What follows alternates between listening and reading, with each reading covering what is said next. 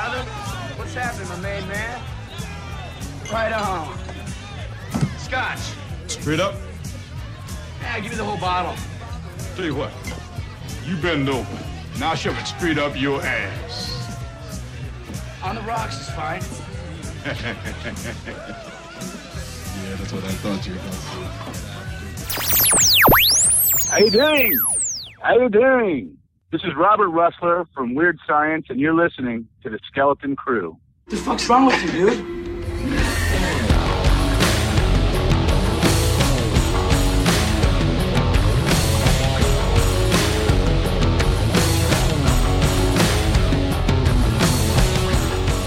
All right, we are back. It is the Skeleton Crew. We have a jam-packed show. We got so much going on, Jamie. Yes. We are on a high right now, basically. We just got done with the interview that will be on this show. And it's Robert Rusler. It was so much fun. I love him. Oh my god. Love him. Nightmare on Elm Street Part 2, Grady. He's uh, uh, Weird Science. It's either Max or Ian. I think Robert Downey Jr. was Ian or Max. Max. He's Max. He's Max. And um, sometimes they come back. And Jamie, they have never come back. Uh, maybe for you, but for me, we've been doing the show for a long time, and no one has ever called back. This dude hung up. We were done. He called back like five minutes later.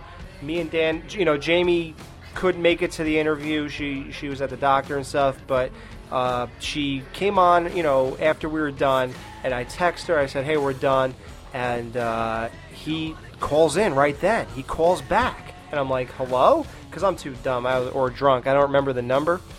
And uh, I'm like, hello? And he's like, hey guys, I just really wanted to thank you, man. That was really fun. That was like the best time I had, you know, in a while. And we're like, wow. And all of a sudden, we talked for another hour.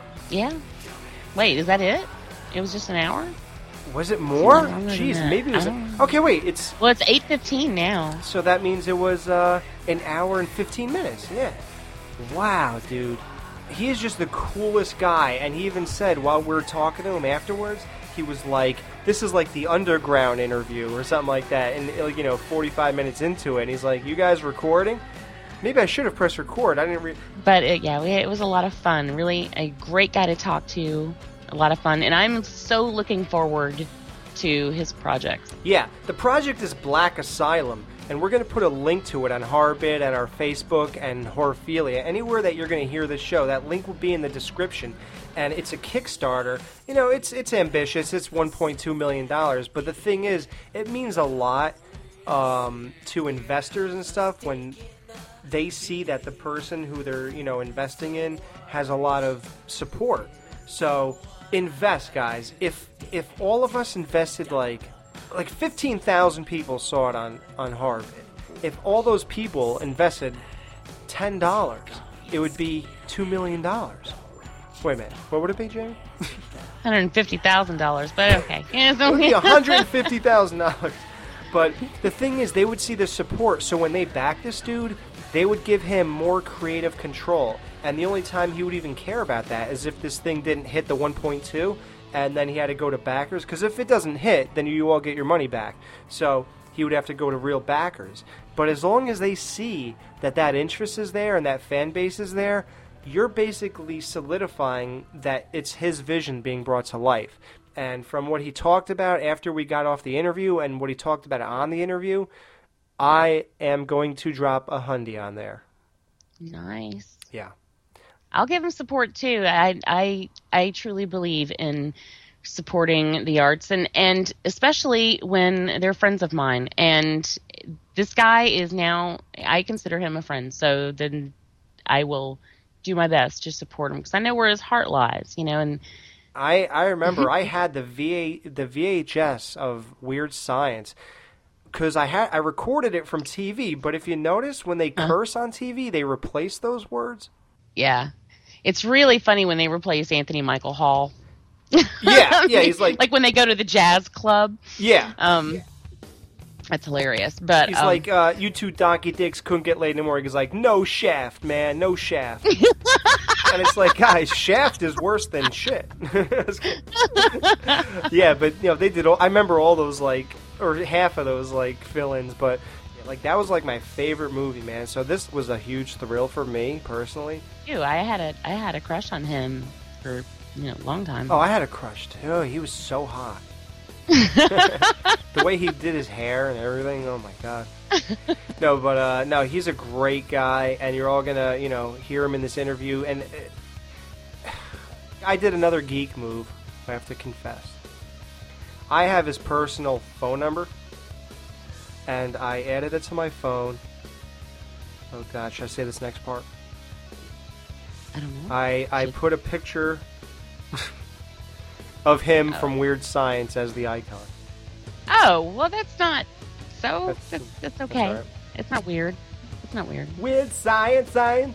Not as weird as what I put as his picture in my oh, phone. Oh god, no, is it from the waist up? no, no, no. I'm kidding. I'm kidding. I got a real thrill. This I made that that uh, tribute video for Nightmare on Elm Street Part Two, uh, Jesse's girl, and it was a you know I took Nightmare on Elm Street Part Two. His name was Jesse, the lead character, you know the blonde kid, Mark Patton, and he had a girlfriend named Lisa.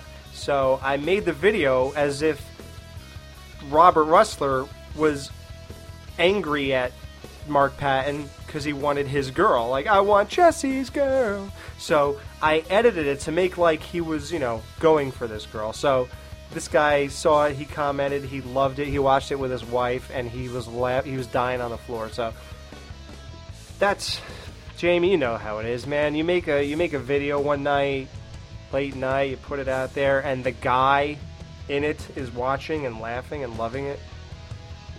Yeah.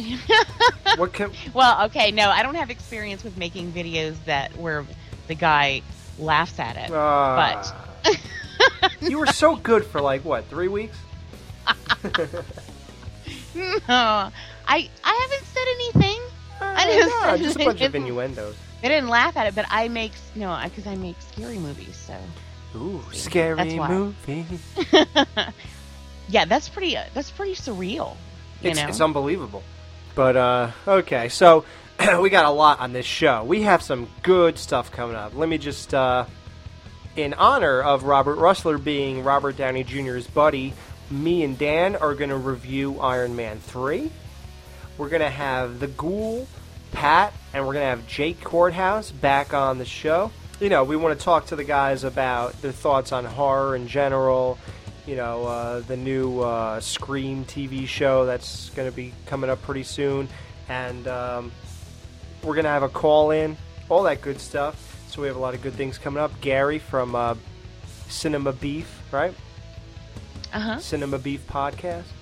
Uh, That's he's right. going to be calling in on the show, so we're gonna we're gonna have a, a jam packed show. This is going to be a big one. So, and we're also going to have a review of a horror movie. We got we're gonna we're gonna drop Smiley in. Are you excited to talk about smiling? No, I would like to drop it Well, w- right on its head. we have right on its stitched face. Yeah. its face. Its face is wrong. The only way Jamie will smile about that movie is if you stitch it into her face. so we got that. So uh, we will not bore you anymore, and we will be back with the jam-packed jiggity.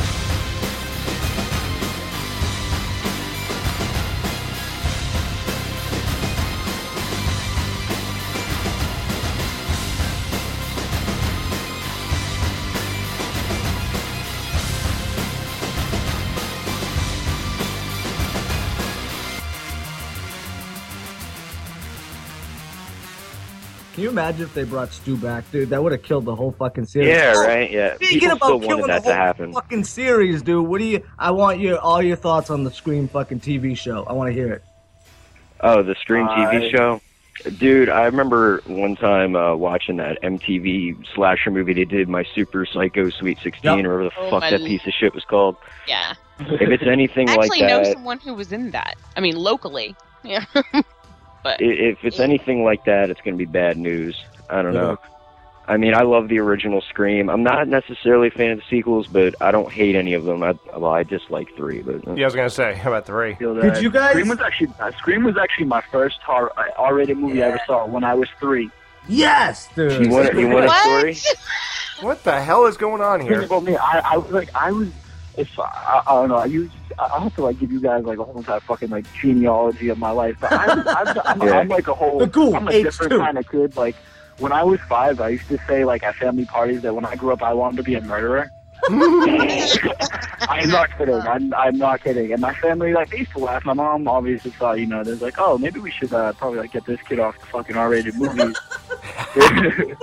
I'm just, I'm just, I'm justifiable violence now. Like, I'm all about, you know, I, I, I would, I would kill someone if they were trying to kill someone that was like nice. Like, right. you, you know what I mean? Anti-hero type, vigilante type shit. That's what I would do. Like Fucking Norma Dexter. Bates. Like Norma Bates Yeah. killed Kenny the cameraman. Yeah, of course. Exactly. Right. Right. Speaking of Scream, uh, the first time I ever saw it was technically before my memory even started when I was really young. It- What? This is fucked up. Uh, in December of '96, my mom was a fan of the show called Party of Five, right?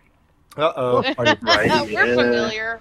she was a fan of Party of Five and The Craft. She heard about Scream and she wanted to go see it. Now I'm a year and what, three, four months old at the time. Yep. She couldn't find a babysitter, Wow. so she took I'd me. kill her if she brought a kid into the theater like that. I was a quiet baby though. I wasn't one of those loud fuckers. My first theatrical experience, two months old, we went to see Texas Chainsaw Massacre. oh boy, that explains it. And my mother told me I didn't make a sound through the whole movie. I just lay there staring at the screen. Yeah, you were comatose. I actually remember seeing Blair Witch Project in theaters. I was only four, but I, I do remember the image of him standing in the corner. That always stuck with me as a kid. Oh, Yeah, man.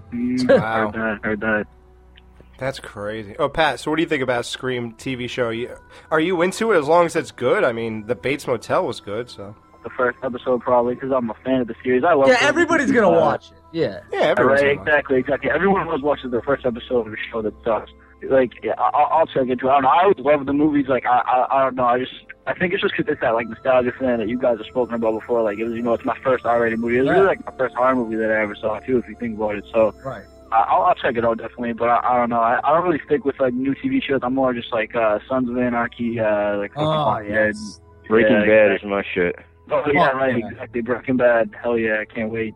Oh, we're gonna talk about Breaking Bad because fucking these two assholes never want to talk Breaking Bad. We're talking Breaking Bad right God now. damn it, you Breaking never Bad's wanna better than The Amish Walking Dead. I'll say it right yeah, now. I'll have to say, yeah, definitely, yeah, I'll have to agree. Thoughts on the ending of Breaking Bad coming up? I threw my fucking laptop to the ground and it's now broken because of it. I shit you not. Dude, I'm pissed that it's not getting released till August 11th. What the fuck? I know, dude. That's the Yeah, main right. thing. They've never done this before. Like they took a season and broke it up, fucking, and then they're gonna make you wait a whole year, dude. Nobody. Well, well, AMC's been doing that since The Walking Dead, right? Because that's Fuck the first them. show they ever did it with, Yeah, and they- now they're doing they it with always- all of their fucking shows. And it's bullshit. Mm. Yeah. Well, with Jake- The Walking Dead, it's like different because you have like the mid-season breaks and then you only go a few months without it. Whereas Right. Breaking Bad, it's literally almost a year until you get Yeah. to the next season.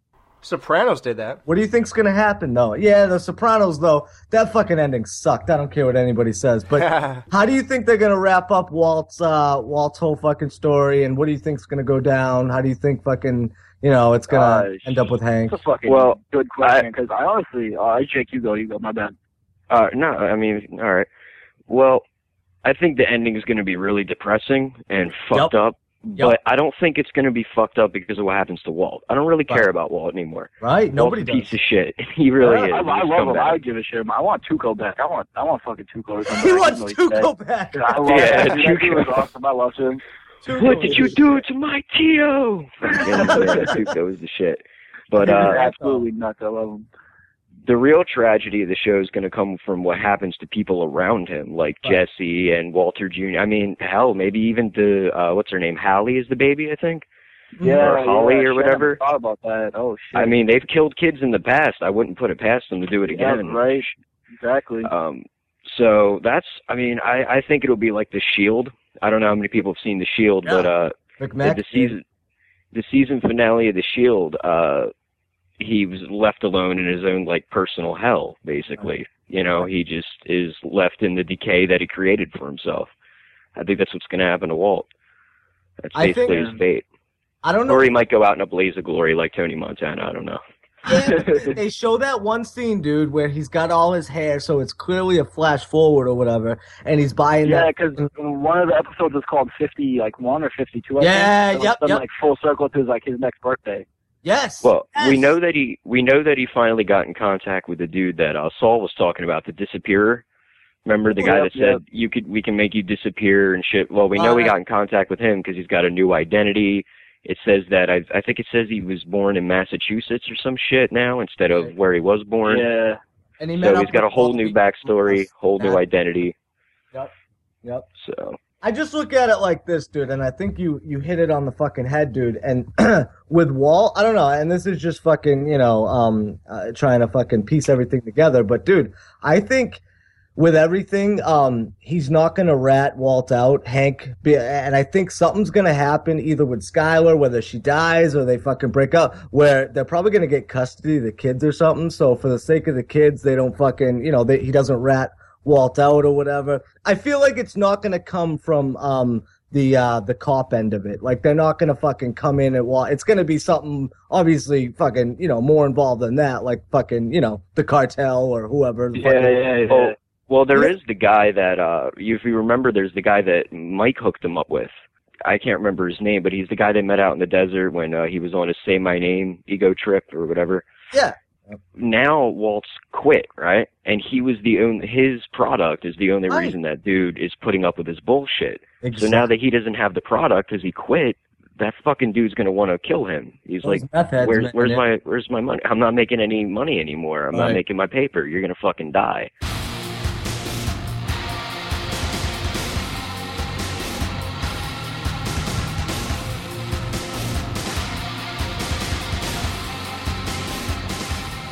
All right, this is a review of Smiley 2012, October 12th. This came out, and uh, I oh the um well, there's no budget anywhere that I could see, and I'm not digging that deep. I, you know what? I'll I'll go along with that. There was no budget anywhere that I could see. It was made for two fifty, a pack of envelopes, and a It's jawbreaker. just- a dollar fifty and some envelope. Uh, this is rated 3.5 out of 10 on IMDb for some reason. I don't I don't see why, and it stars know who rated it that high. it stars Caitlin I'm Gerard kidding. as Ashley. That's the main girl. Melanie Papalia as Proxy, who was the girl she moved in with. Shane Dawson is Binder, the guy with the the hair straightener haircut. That he looks like one of the pack the thing that Pac Man chases along the. that's what his hair looks like. And uh, Zane is the college dude who was in the dorm with the weird. Zane. That's such a college Also, name. Roger Bart and Keith David. I mean, w- and what the fuck are they doing so far down the list? Yeah, they're far down that list. but they did not belong there because Roger Bart did a really good job. fucking Roger Bart and Keith David. Dude, he killed it, man. Yo, I love Roger Bart. You I guys do know too, man. He always kills it, and um, Calvin Kumar, dude. Hostel 2. Come on now. Yeah. Well, Yeah. so the plot of this is this is a movie with one of those like urban legends where in this one if you're in a chat room, it's like a video chat room. You only see one person, they see you. You're right back and forth, complete strangers. It's anonymous.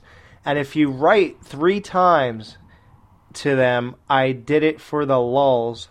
You wait like a few seconds and all of a sudden Smiley comes up from behind them and kills them and he's this dude who's just like uh, not like a mythical kind of guy doesn't really exist kind of just a legend it's just a blank Yeah. face with uh, the eyes slit down like uh, he's like internet Candyman. Yeah, yeah, like an urban legend, like for our generation. yeah and i'm sure you've all seen his picture i don't have to describe him to you yeah. Oh, Yeah. That actually I did like. I was, I was Oh. looking forward to this movie because I liked the the poster. yeah Badass, dude. once i saw that i knew i'd like this nice, dude. the blonde girl she's uh oh i guess we okay Ugh. see here's the thing do we want to talk about this movie acknowledging the ending right away because that really ruins a lot of it We'll get to it. So save it and treat it like you're watching it for the first time during the review Yeah, we can't fully get into too much without. Yeah, because it it kills everything. So, okay, well, the first thing is that super hot chick is babysitting this little girl, and she tells her about the whole, you know, mythology of it all. So then that girl goes home, and someone does it to her, and she gets killed. And it's the same old thing, just like with that movie Valentine. Why does the hottest girl in the movie have to die first? That's how they roll, dude. I hate that. And those little short shorts she had on. Oh my god. Oh, who wears shorts? Unbelievable. I like that scene too, man. That was a good fucking Yeah, great great start. yeah. It really happened, you know. So, Mhm. uh, so then you know they basically leave that, they abandon that whole thing, and then this blonde girl who's just like a blonde, skinny chick. She's she's not ugly. She has a cute thing about her, but she's not hot at all. Is that a good way to describe her? That, I think you hit every possible.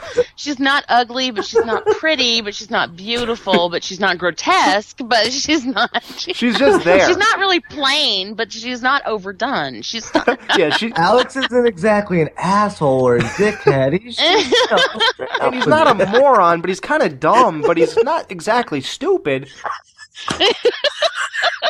I could see something's in there.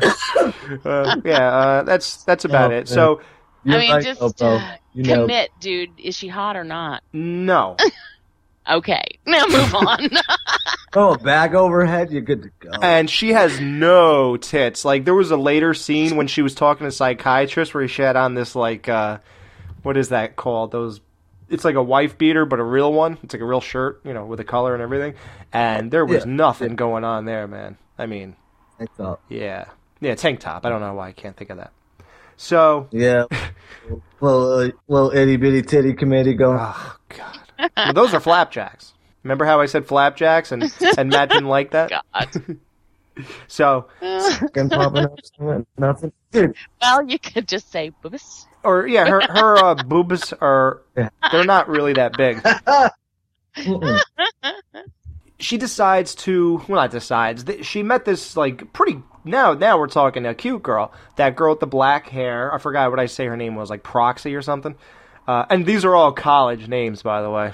Like all these names are so college, like Zane. Zane! Yeah, Proxy. Uh, so Hey, Zane, let's go to the courtyard and throw around the football. Well, this this blonde girl was bipolar, and she was on lithium after her mom committed suicide. So she's a little screwed up.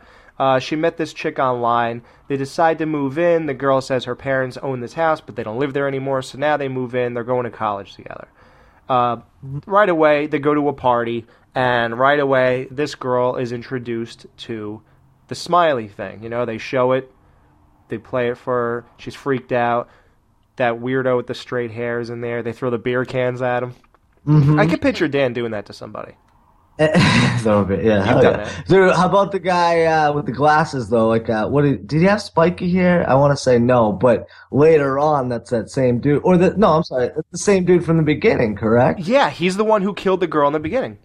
Dude, and, and I saw that, and that got my mind racing. Like, wait, what the fuck's going on? And uh, yeah, they pay that off pretty well later. But Yeah, um, yeah, And then, Yeah. then uh, once they hear about it, you know, they go home and you know they talk about it and they they they say, you know, is it real? Blah blah. So they this guy was showing his dick, and then he comes back on the camera. They don't show the dick, but then they do it to a, a guy, and it works, and he gets killed. right. Now, so now basically the girl has a bunch of a whole guilt complex, and she's like, you know, we killed somebody. We should tell the police. What do we do? Blah blah. I, I was thinking that there there was uh, potential, and Mm. you know, All right, and then she has that dream after the drug, you know, the drug thing, and then he, in while he's chasing her, he, he pulls her shirt and rips it, and then she wakes up and her shirt is ripped like Freddy Krueger. Hmm, right. I don't know, man. There, was a couple things in this movie that I didn't get, and I feel like it didn't really have to do with anything. But um, as far as being along with it, man, like they haven't done this before. Like they, you know, with they did like what Bloody Mary. I think they did a couple. Of It's just like right? they even said it's just like Bloody Mary. Yeah, yeah, exactly, man. It is. It is. But it's, I don't know, like you said, with the mask and it was done in a cool way. At this point, dude, I you do notice though how it was made for 350. 350. Well, Tree fitting. when does that ever bother anybody? We love that low budget stuff, you know. Oh no, it it, doesn't doesn't bother, bother me. me Yeah, if it doesn't bother. me. if um It's noticeable. the like I don't care if your movie costs seventeen dollars. Right? If, no, if, yeah, yeah. if I feel that you put into no, I'm and, well, I'm I'm just saying I'm explaining to Alex like like it doesn't really matter how much it costs, um, but you know when he says like it, shows, and you know it's just that it shows, you know, and I think that you have to, um, I want to see that you put some care and effort into it. the acting wasn't stellar. I, I think there were certain actors that were better than the others, like you know the dark haired chick, and but there's a couple characters where and, and the dude, the main, you know, not the crazy dude, but the you know one of the main dudes till the end. There, I really liked him. It was is that his yeah, dude? The, those characters are good, but. It just, it, it's not covered in cheese, dude, but it's just, there's moments in it where it's like, okay, it's noticeable. It doesn't take me out of it by any means. All I'm saying is up until this point, you noticed that, and um, I, I was gonna say this uh, to be honest with you. You almost give it more of a chance because of it, because the story is fucking pretty original. So it's like, okay, I'm gonna ride with this because. Despite a couple things, you know, like we've said before, I guess blemishes really. I think this movie fucking rock, dude, because it, it it's low budget. There's not, it's there's no denying that. But at the same time, it's fucking kick ass. Are you on crack too? Jamie, I don't get it. And I said, are you on Well, crack too? no, this movie good. was.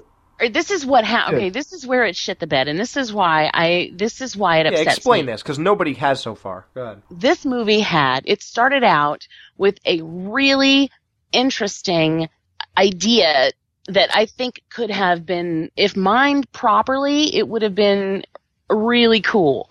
But what they wrong? what they ended up doing with it was you got rip-offs of things like Candyman and I mean, hello and Right. and Scream. I mean, it, also there were some I well, I thought of some nightmare connections and well, actually you just Right. mentioned that earlier, so you did Right. too. So, um Sure. it's it's I feel like instead of taking that opportunity to do something really fresh, instead they they had an idea, but then decided to do the things that everyone else has already done, and to me, it just disappointed the hell out of me.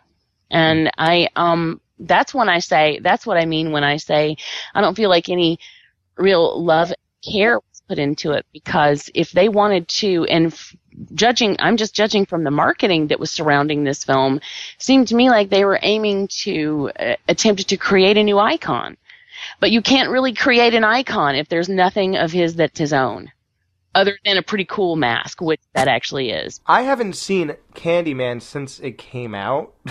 I know that sounds Hmm. crazy, but so I don't understand what did what did they take from Candyman? Okay uh, if you okay so like if you're on Say the thing three times. you say the thing three times, then he comes up That's- behind you and kills you. Yeah, but dude- man, if you're standing in the mirror Right. and you call his name several times, and just well, then Jason made the reference to Bloody Mary, and that's exactly why. Because if you stand in the mirror and say Bloody Mary, here she comes. I mean, this is which and is Can- Candyman stole that from that though. No, it didn't. Yeah, that's old. Bloody Mary's old as de- old as. I could be wrong, Jamie, but dude, Bloody Mary goes back like full flaps on a Cadillac. Yeah, yeah, yeah. But Candyman is, and and you're right. No, Bloody Mary's been around forever. I did Bloody Mary when I was a kid. But, There you but go. Candyman is Clive Barker. Right? So So um, that was can. What I'm saying is that Candy, Candyman didn't rip off Bloody Mary like the movie didn't, Right. but and it's not even a rip off. It's just a different telling of the story. Hmm. This I don't really feel. I feel like it was too familiar. to it was- point. It was just yes. And when Yeah. that's what I feel about it, Mhm. and I didn't really feel it was inspired. Yeah. I didn't Well, really, I didn't get inspired watching it, and I thought some of the performances were so freaking awful. well, it's But- not the performances. I think one problem with this is that every word out of the mouth of the non-central characters is moronic. oh yeah, That is that's true. what I'm saying. Yeah, you guys are both. Dialogue is shitty. But the dialogue with every real person, especially the teacher, was great. right. Oh, Like there were some parts where he rambled and it didn't really strike me as other parts did, but but um, a lot of them really made me think. I don't know the ones with her in, in the classes, and she's like, "But what if, what you you do something and it's it's a mistake?" And he's like, "What does that mean?" Like it's weird because you see where she's going, but in real life, it's like, what are you talking about? You know, like anybody would be like, "What are you talking about? Like, what are you getting at exactly?" Like when she went into his office, some of the dialogue, the things that she just comes out with, it's just so vague. Like it's like if you're not going to get to the point, then don't even bring it up. Dude, it's just weird yeah. like that. It's just strange. But all the other talk was, I thought, was solid amongst her, Proxy, Zane, and the the cop. That was good. That was funny, and the teacher. I thought it was all like you know good. Don't you? Well, like you said, the thing with the um with the Roger Bart thing too. Like I like I said, I love this dude, man. I I love him as an actor. But yeah, you're right, man.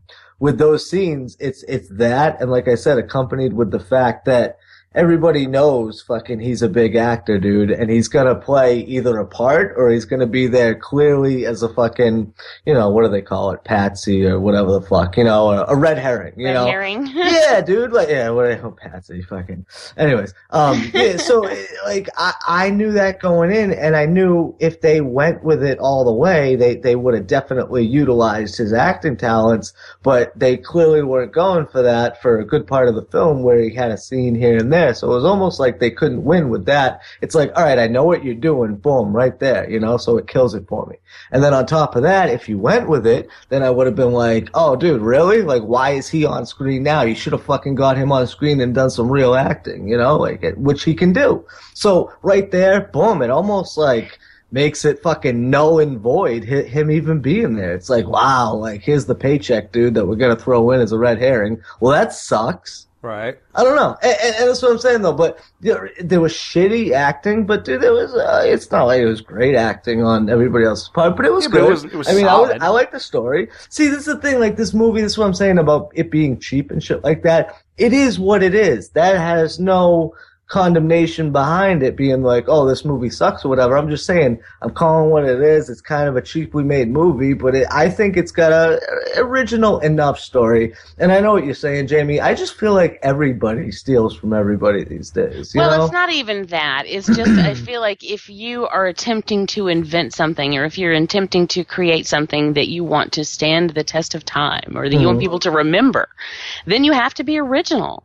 And then at the even I thought like it with was. the even like with the end, I Mhm. just um I was underwhelmed with that. So even wow. though I thought that was a great ending. even though there were things about it Why? what is with everybody? Why do you all hate this? I don't get it, man. Well, sweetie i'm trying to tell you and, but it doesn't it doesn't matter i mean so i don't like it no, but nobody likes it. But you I like like it. it Just me and Dan. No one else in the world. So then that's all the- that fucking matters Oh my God. dude you get to have a good time watching No, it but it's different when everybody hates something. It's not the same as just liking it, half like it, half don't. Everybody about hates how it. I felt having to watch it a second time for this show. You don't want to do it. I liked it more the second time. Did you? Yeah, I, I got I got Yeah. into it. I loved the, the dreams of Smiley when when uh, they she she jumped out of bed and broke the girl's nose almost. I thought that the scenes Right. before that were great. The dreams. Well, dude, It was great. when he's fucking when he's behind you, dude. Yo, it's call it. It's been done before, but yo, that face and when that dude's right behind you and shit, that's some fucking solid. Uh, for me, anyways. Maybe I'm a pussy, but damn, I like Yeah, it. and he had man. that stocking on his face or something when he always killed people, so that made it look scarier. And um, then it really paid off. I I think scary and er do not go together. Oh, what do you mean? Arr. no, scarier than the regular face. But then again, but then again, it, his face looked Dude, this isn't scarier than my grandma. what? Jamie, all right. Actually, you know what? My grandma, the grandma that's still alive, is really fucking scary. So Take never it back. mind.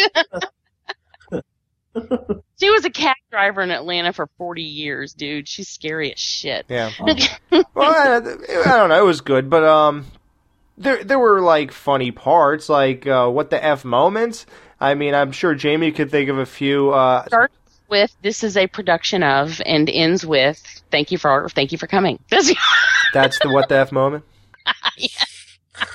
But uh, I'm fucking with you. I'm fucking with you, dude. thank you. Good night. Yeah, no, there were some redeeming moments. I'm not saying the entire thing sucked. That's what broke my heart is that I really felt like it had potential and I just didn't feel, for me, I just didn't feel like it fulfilled that, you know, and Jamie, from what you've seen, um, you know, just like hearing people talk about this movie, um, just for, just from what you've seen, do you think people are um, judging it too harshly, or Um, just from what I've seen, no. I mean, I've only I've only really seen people say things like, "Dude, I really hated this movie," or "or this movie was awful."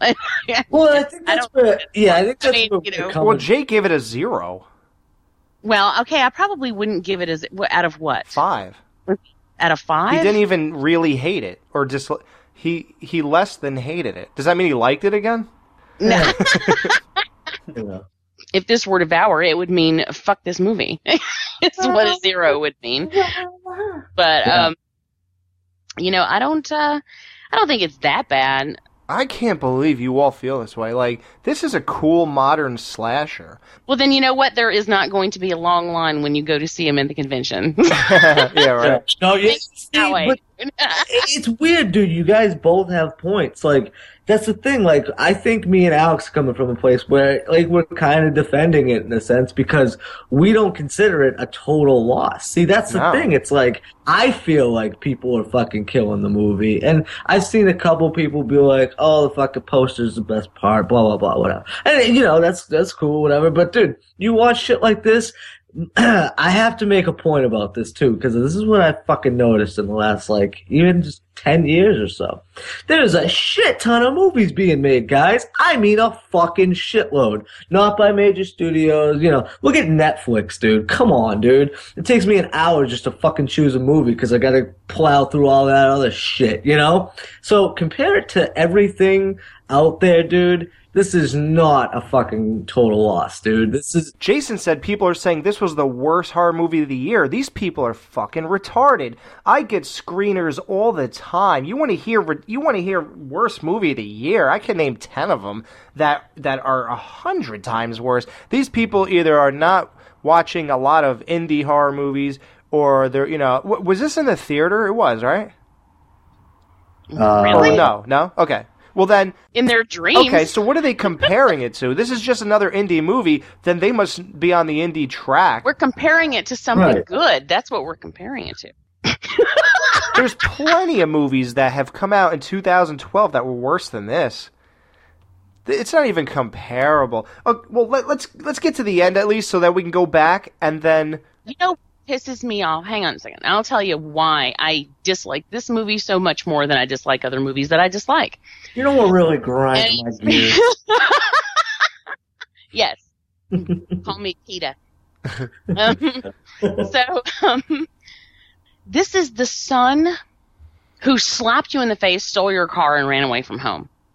Right? That you loved and nurtured, and you wanted to see the fuck? For, you know, but you didn't get that. You know, I went into this looking forward to it, hoping for it to do well. I wanted to feel about it the way I felt about, say, Behind the Mask. You know? Jamie, that, that fucking analogy was off the hook. Well, Jamie, but that's your fault. Your expectations were too high. It doesn't mean that the movie failed. Had Jamie's no, gonna beat the movie. Had no expectations. I was I wanted to like it. That's the only thing I expected was that I wanted to like it, and I had good feelings about it going in because I thought the poster was cool. So I'm like, yeah, this is going to be fun. And But then I feel like it just told me to go fuck myself. You know, the ending? failed to fulfill its potential.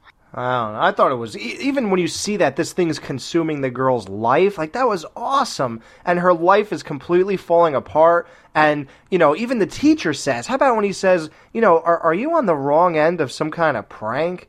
You know, I think him or the cops say that, one of them. So at that point, but okay, at that point, did you think that this was a prank, or did you still think that Smiley was real? Um, I thought it was real, dude. Like, I, you know, call me stupid, I did too. I did at that I- point. yeah, like I, I just figured there was going to be I was some element. disappointed that it wasn't. Honestly, I that just was- thought they, yeah, they'd introduce something in, in the end, it kind of explaining it. May, maybe not explaining it, but maybe just giving kind of a backstory or whatever. So I was kind of waiting for that, which made the fucking ending for me. I thought was fucking damn cool. Now listen, I'm not talking fucking. Oh, this was cool, like you know, Scream One reveal or you know, like No, some of the not that. great ones, but. Yeah, but for for a concept for the for it's an ambitious movie because of that ending in a sense because horror movie fucking fans are smart, dude. They know people are gonna go over this movie again with a fine tooth comb or whatever, and you really can't pick too many things out and be like, oh, that's a plot hole or whatever. Like it makes sense, kinda, you know, like there's a there's a, a few holes that only after watching it do you uh do do not make any sense. So that's what I was gonna say. Well, that's what I'm saying. Yeah, no, exactly. No, go ahead, go ahead. I, I know what you're gonna say though because say okay, go ahead, go ahead. I'll, I'm gonna address these. uh, the girl proxy says she or somebody I don't know somebody killed somebody else or someone else died. Oh yeah, I know. Pro, uh, Zane's not answering his his his his phone, and they were supposed to hang out. So the blonde girl goes to his house. He's dead. She comes home and she says, "We have to end this now. So just give me the lulz thing." So the girl sends her the lulz thing. And someone goes to the door. She shoots it, and it's that straight hair guy, Binder. So he's What the fuck is lulz, dude? uh, Like, what the laugh out louds. I did it to let for the joke for the goof. Out though? I Well, L- lol, it's like a slang of LOL, I guess, right? that's fucking retarded. I don't know. I don't. Maybe I'm wrong. I don't know. I don't know. But um, uh, you know, it's probably a trendy college thing. I, I don't. I fucking hipsters, yeah, it's hipster type thing. get out of here. That happens, and then uh, I think Smiley. They're all, you know. Oh, but that was cool too because Smiley came to the door. Then she ran somewhere else. Then he was there. Then she ran somewhere else. He was there, and he seemed supernatural. Then all of a sudden, they all come in the room, and then you're like, "What the fuck is going on here?" Then she decides to save her life or get away from them. She jumps out of a window and and kills herself. So Back in Texas Chainsaw. yeah. So it turns out it's all these kids, even ones that are supposedly dead. They were all in on this big elaborate prank on a girl who I guess they knew was bipolar or just not really right in the head or whatever the case. You know, they're like, yeah, she's dead, so haha, that was cool. Yeah, cool. Yeah. So, what are you doing? "Ah, I don't know. Are we bad people? Yeah. Yeah, we're we're, we're bad people. And then all of a sudden, I think she sends it to him as a joke, and then all of a sudden, oh no, he sends it to to the girl proxy as a joke, Right, and then all of a sudden, Smiley really comes and kills her, and that was where the movie. I was like, damn, that was perfect. Now like that's two endings. two endings, great, and Yeah. a smart horror fan could probably pick up that that would happen. Yep. Jamie, Yep. Jamie, what, what, what did you think I'm about kidding. the second ending? No, dude. Like you didn't see that coming from 600 miles away. I just, You know I what? just I thought, yeah, I thought it was gonna be somebody else or something like that. But dude, all right, the basic rule. The basic rule is this: the bad must always be punished. So no one's getting out uh, that did something, and you know that. So you know, you just, I don't know. You don't think that's a little Expect it. cool though, dude? Just kind of the concept of okay, you think he's alive, and then they do it. Yeah, I they think you're bring him thinking too back, much. and uh, I, I, I don't know. Like, It's not like oh my god, that's mind bending. Maybe it's a little predictable. It's it's almost like this movie's kind of a shitstorm in a lot of ways, like you said, taken from different things. But that's what I like about it, dude. It's just kind of like a cool little fucking whatever, dude. Movie like this is a movie, you know, that you fucking throw. It's just a on. cool movie. It's not. It's not anything great. You know what I mean? It's not amazing. It's just cool, and it, it's something you could definitely have like mo- uh, moderate horror fans over your house and all watch and enjoy. Uh, not unless there was, not unless I put up my my little MST strip across the bottom, which yes, I actually have, and or What's on MST update, by mean? the way, Mystery Science Theater. Oh, oh, Oh, oh. nice, nice, dude. I want one of those. I made it. I need to update it actually because we have new members of the family. I mean, members of the family. Members of the family. Shabba. Sheba Shabba Shabba like The reason that ending really worked is because the the face of Smiley was different. It was like real skin, and it was scarier. I like it. The music and the way he jumped out, and the reaction of Zane, it all worked really well. Even the second time I watched it, it was just really good. And I was like, wow, that this really was good. I don't know what everybody's talking about. I, I don't change my opinion at all. But here's what did change now. So let's go back. Now that he's fake, there's a couple things that don't make any sense. The girl who was baby, the hot girl in the beginning who was babysitting that little girl, mm-hmm. That scene makes no sense at all when the little girl's explaining to her Smiley. She has like a true reaction, and then she goes home, and then someone does it to her, and Right. she's she acted the, she, she acted the whole thing out. It doesn't make any sense because Oh, it's taking place in her personal reality, which is off screen time of the video chat they recorded when he killed her, when Smiley killed her. She's she would say, you know, that little girl having an interaction wouldn't ever happen. It wouldn't be real. And she'd have a different reaction to it if she was obviously in on this elaborate scheme that she's about to go home and act it out with her, her friend and, and right. record it for the for the other girl. Like it just it wouldn't really happen.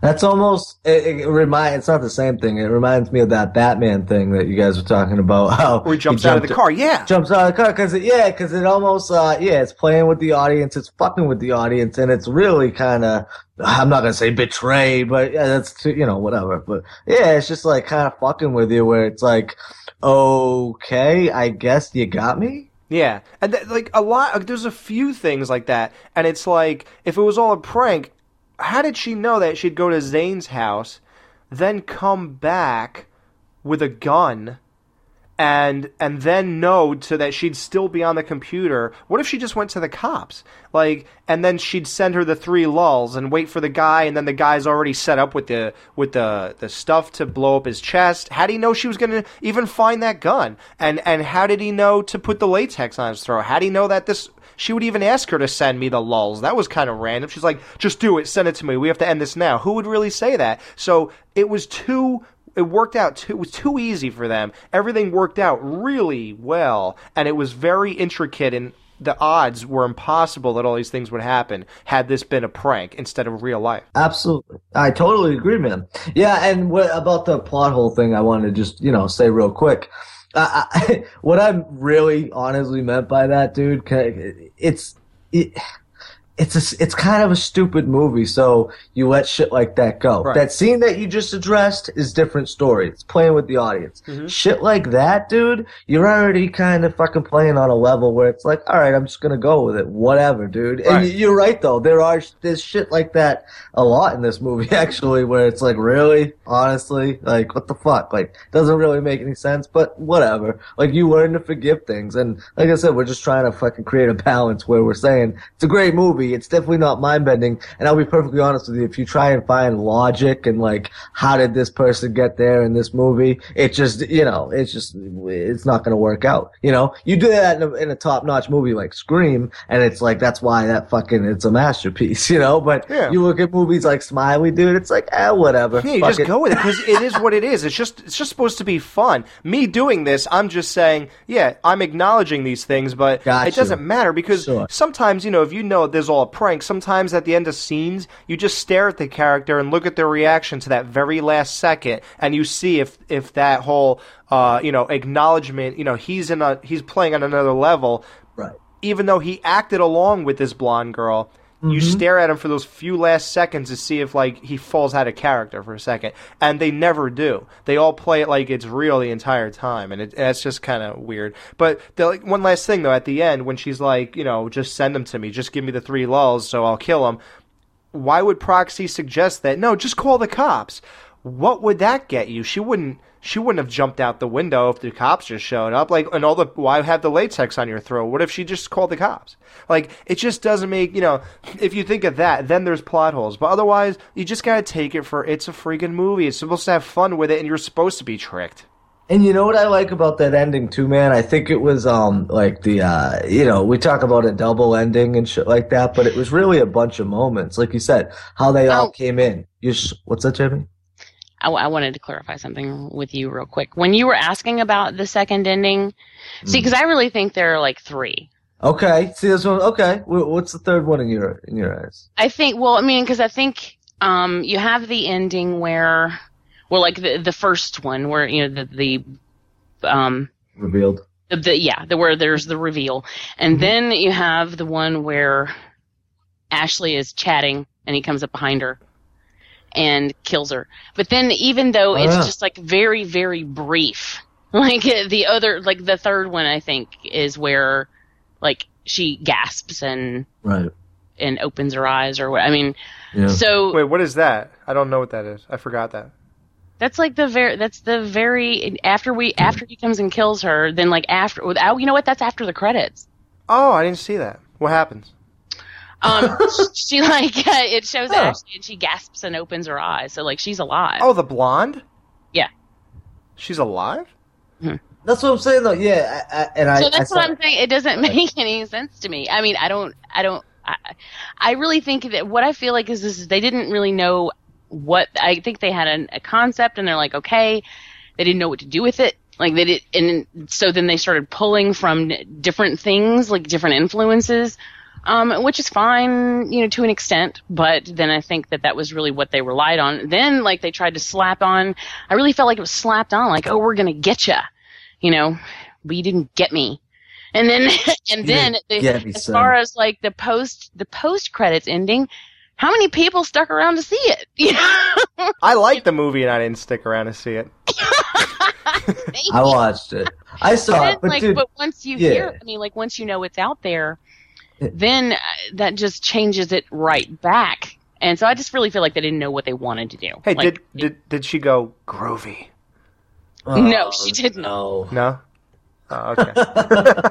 Dude, this is what I'm saying though. Like, yeah, you know how you said they like tacked it on and shit like that, but that's kind of what I liked about the ending. It was kind of all over the place. And dude, that's what I'm saying. Like, I, it, it's weird because I certainly don't love it, but it's like, you know what, dude? Bunch of kind of cool ideas thrown into a movie that you haven't not not seen before, but uh it's just the approach they took, I guess. I thought it was uh I thought it was decent, dude. Like and and another thing is with her jumping out the window and shit. Now this is what I was gonna say. That fucking ending I think works because that shit all goes down within what, like a minute period, you know? Like they come at her, so you realize, oh shit, there's several of them. Wait, what the fuck's going on? Boom, jumps out a fucking window. What the fuck?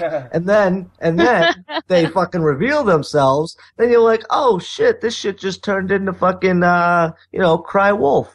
And that's another one they ripped off. Everybody's seen Cry Wolf. Great movie. I liked it better than this. Bon Jovi's in that movie.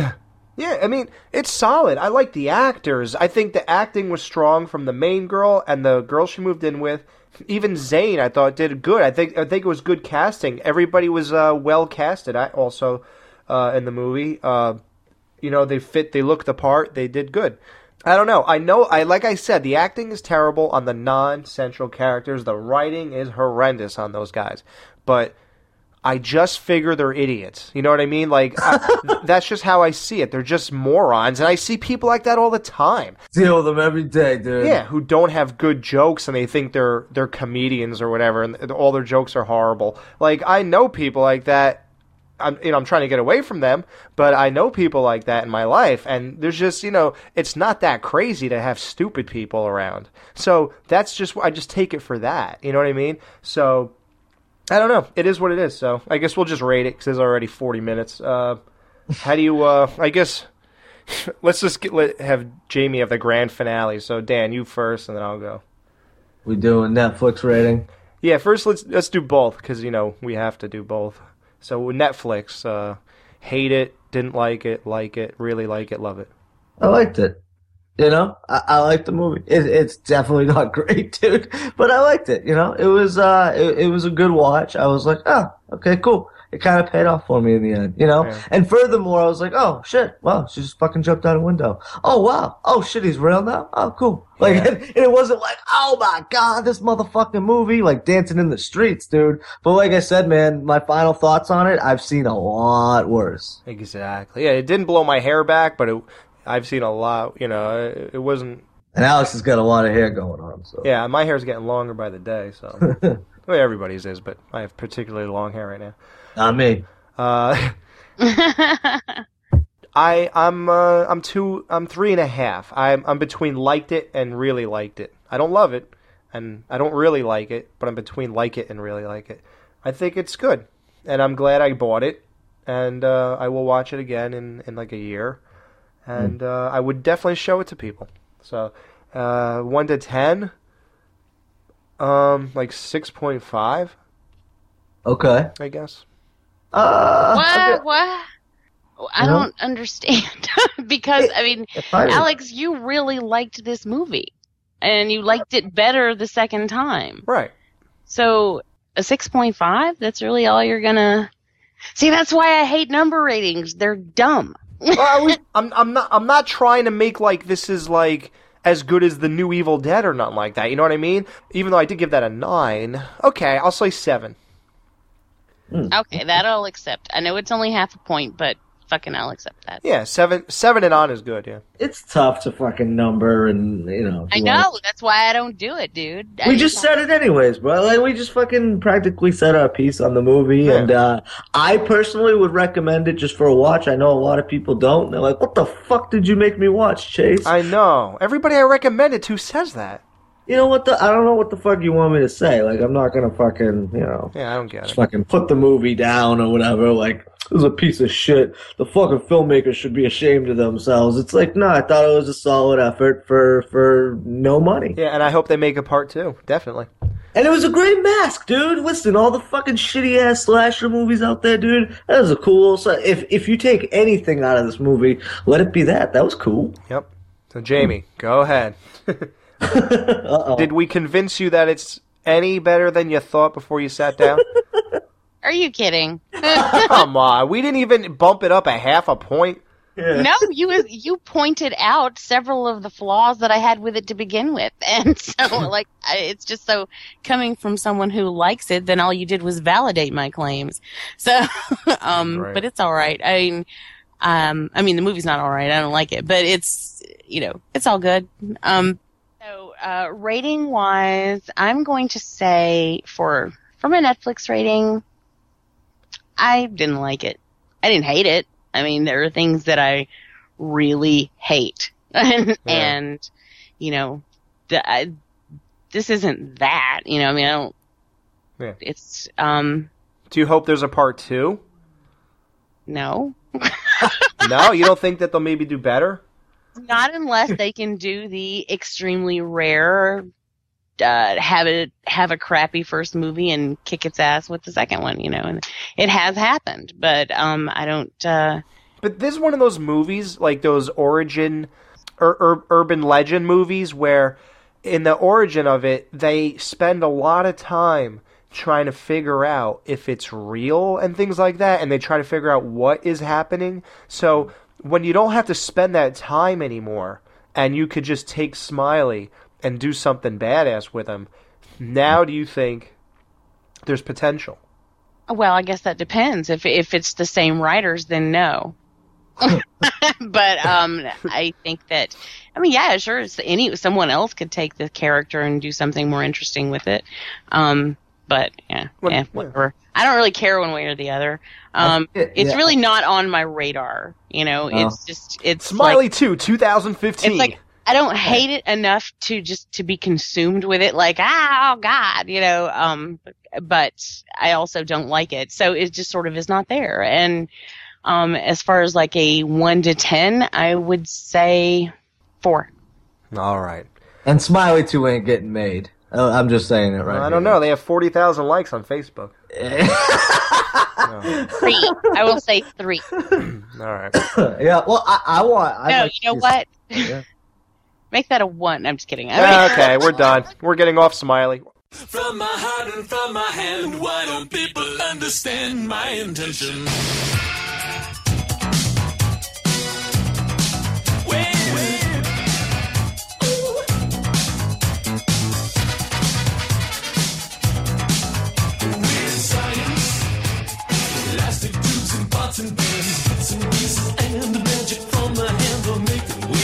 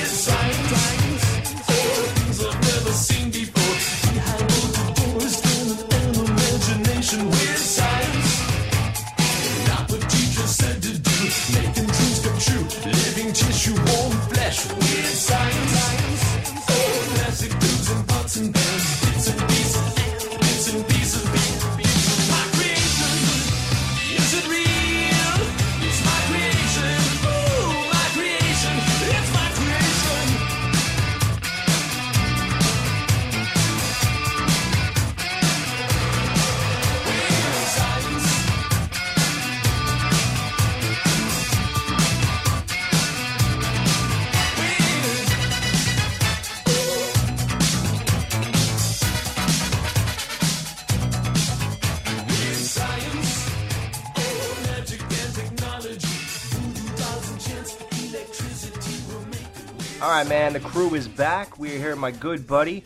You can call him Grady. You can call him Max. We call him Mad Max, or you can call him uh, Robert Rusler. You know him in Nightmare on Elm Street Part Two. You know him in Weird Science, Vamp, Thrashing. It goes on and on. Robert, man, thank you for jumping on with the crew, and uh, you know I'm looking forward to this. How you guys doing? Uh, real pleasure to be here. Great. Uh, Yeah, thanks for coming on. We appreciate it. Yeah, man. Oh yeah, man. Like I said, Weird Science, Nightmare on Elm Street Part 2, those are two movies I grew up with. And Nightmare on Elm Street 2 is the only one I like out of the whole entire series. I can Well, vouch you, for that. you know that. that it is no, it is known as the gayest horror film ever made. yes, it, it is known as that. Makes sense to me. And, and were you going for the lead in that movie or no? no, no, I'd, I'd, I'd always rather play, you know, sort of like the bad boy love Okay. interest. It was real funny how that went down. You know, I, the last day of shooting Weird Science, uh, I had the audition for Nightmare on Elm Street Part Two, and uh, Robert Downey Jr. gave me a ride to my audition. Wow. and him being my mentor, you know, because uh, Weird Science was my first film, and it was I think Downey's like eighth or ninth film already, so he was already a pretty seasoned vet. And uh, you know, he taught me a lot while we were shooting Weird Science, and you know, we became really fast friends. And you know, he gave me some words of some encouragement and a little bit of advice before I walked into the audition. And the short of it is, I went in and I read, and they asked me a couple of questions about you know what I felt about the script and and I said, well, you know, I really like the script. I just think that, you know, the character. I, I, don't, I don't think that kids today, or, or I mean, the guys that I hang out with, really talk like like some of the dialogue you have written here. And they said, well, what do you mean? And I said, well, you know, I just think that there's a little bit of vulgarity and, and it's a little profane, and I don't think there's any humor to it. And they said, well, you know, give us an example. So I thumbed through the pages, and I found a, a, a page with my scene on it, and I and it said, uh, uh, you know, are are you effing her for car fare? And I was like, you know, Hmm. they go, well, do you have a better idea? And I said, yeah, I mean, are you mounting her nightly or what? and they went, oh, yeah, yeah, yeah, yeah, give us another example. And then I turned a couple pages and it said, you know, F U A H. And I was like, well, I think, uh, you know, uh, dude, get off my hood. It's a little more contemporary. Right? Now you got to remember this was the '80s, and there was Mhm. like this whole new hip hop vernacular was kind of like intermixing with All all right. cultures, and so they actually asked me to read with Mark Patton, and I stepped outside, and Mark Patton and I met, and uh, we rehearsed for about 15 minutes. Went back in the room, read together, and we were both hired on the spot.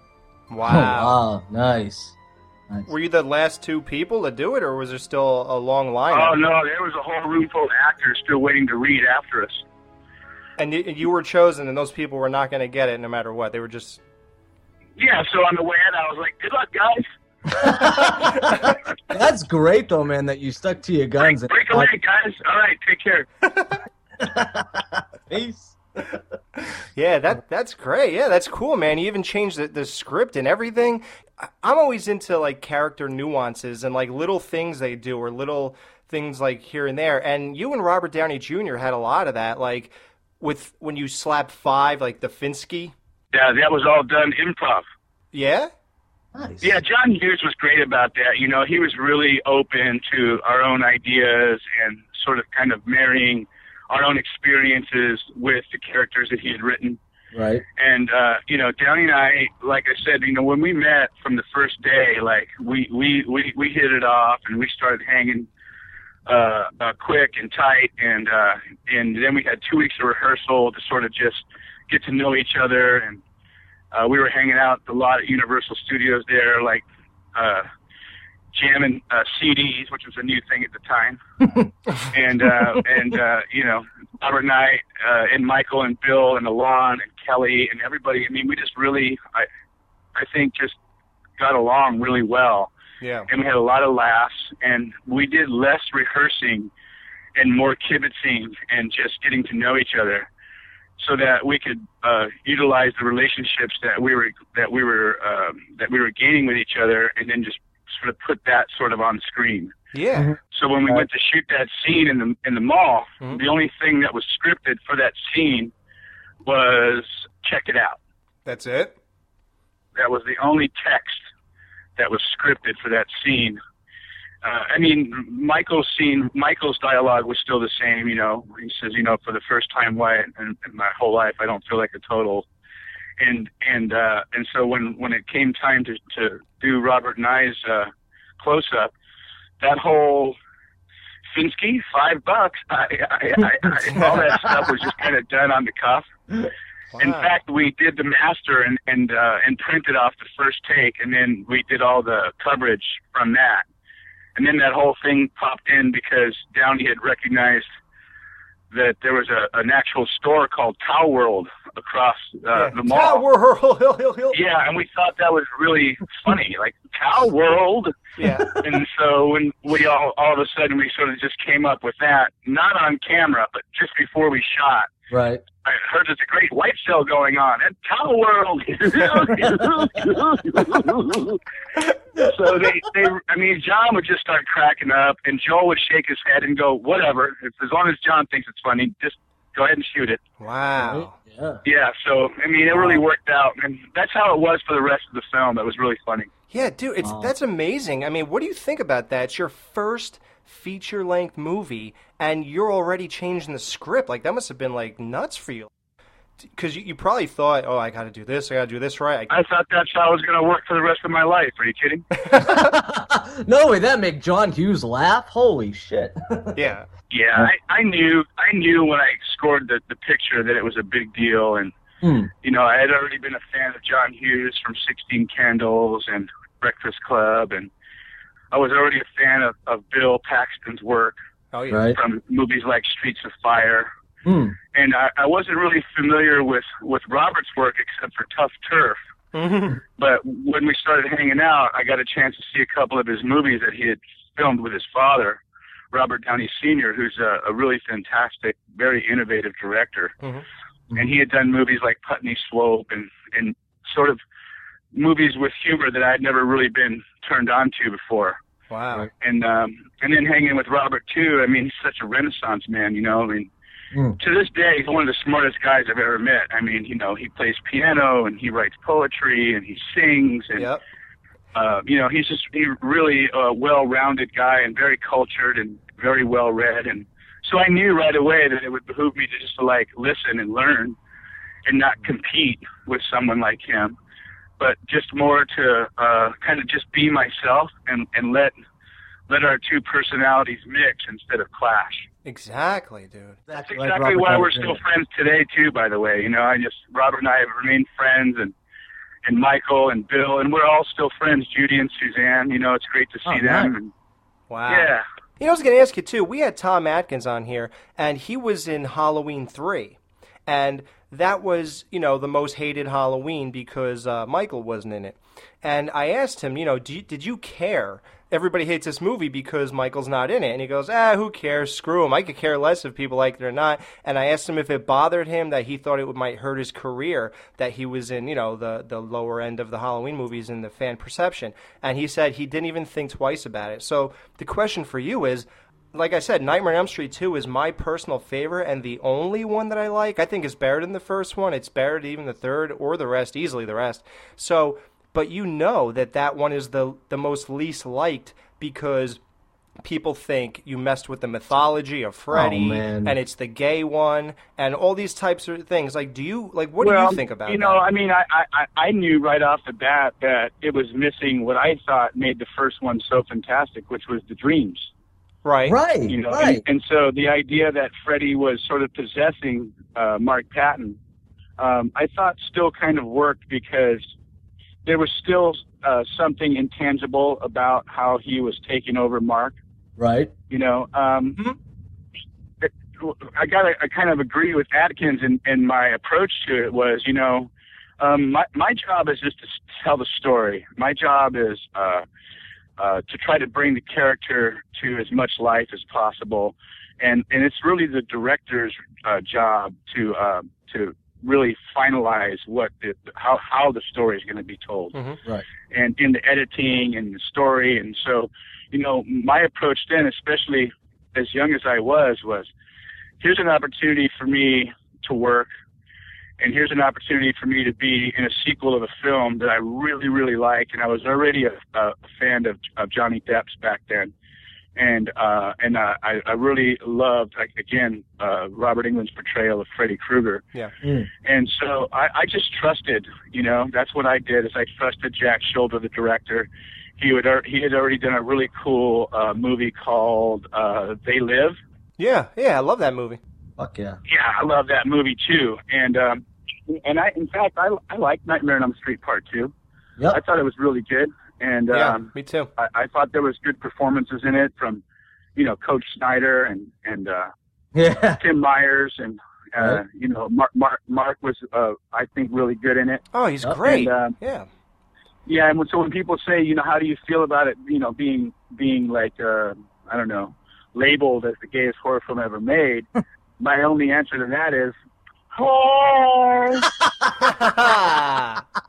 I give it two snaps in a circle, dude. I was gonna ask you too, Robert. Um, real quick because all right, so fr- uh, it- it came out no pun intended. and it made a ton of money, and it was okay perceived as okay, yeah, nobody liked it, whatever. But now, nowadays, dude, you find more people digging it. Why do you think that is with horror movies and movies in general, where the initial response is, "Oh, it's the gayest movie," or "Fuck that movie." Now you see a lot of people like, or is that just me? I see that a No, lot. no, it's happening. The, the same same with Halloween three. Nobody, everybody hated that. a lot of times people are quick to judge things, and I think that once it, it it it sort of takes hold, and you know that's why a few of the films that I've been in have sort of become cult classics.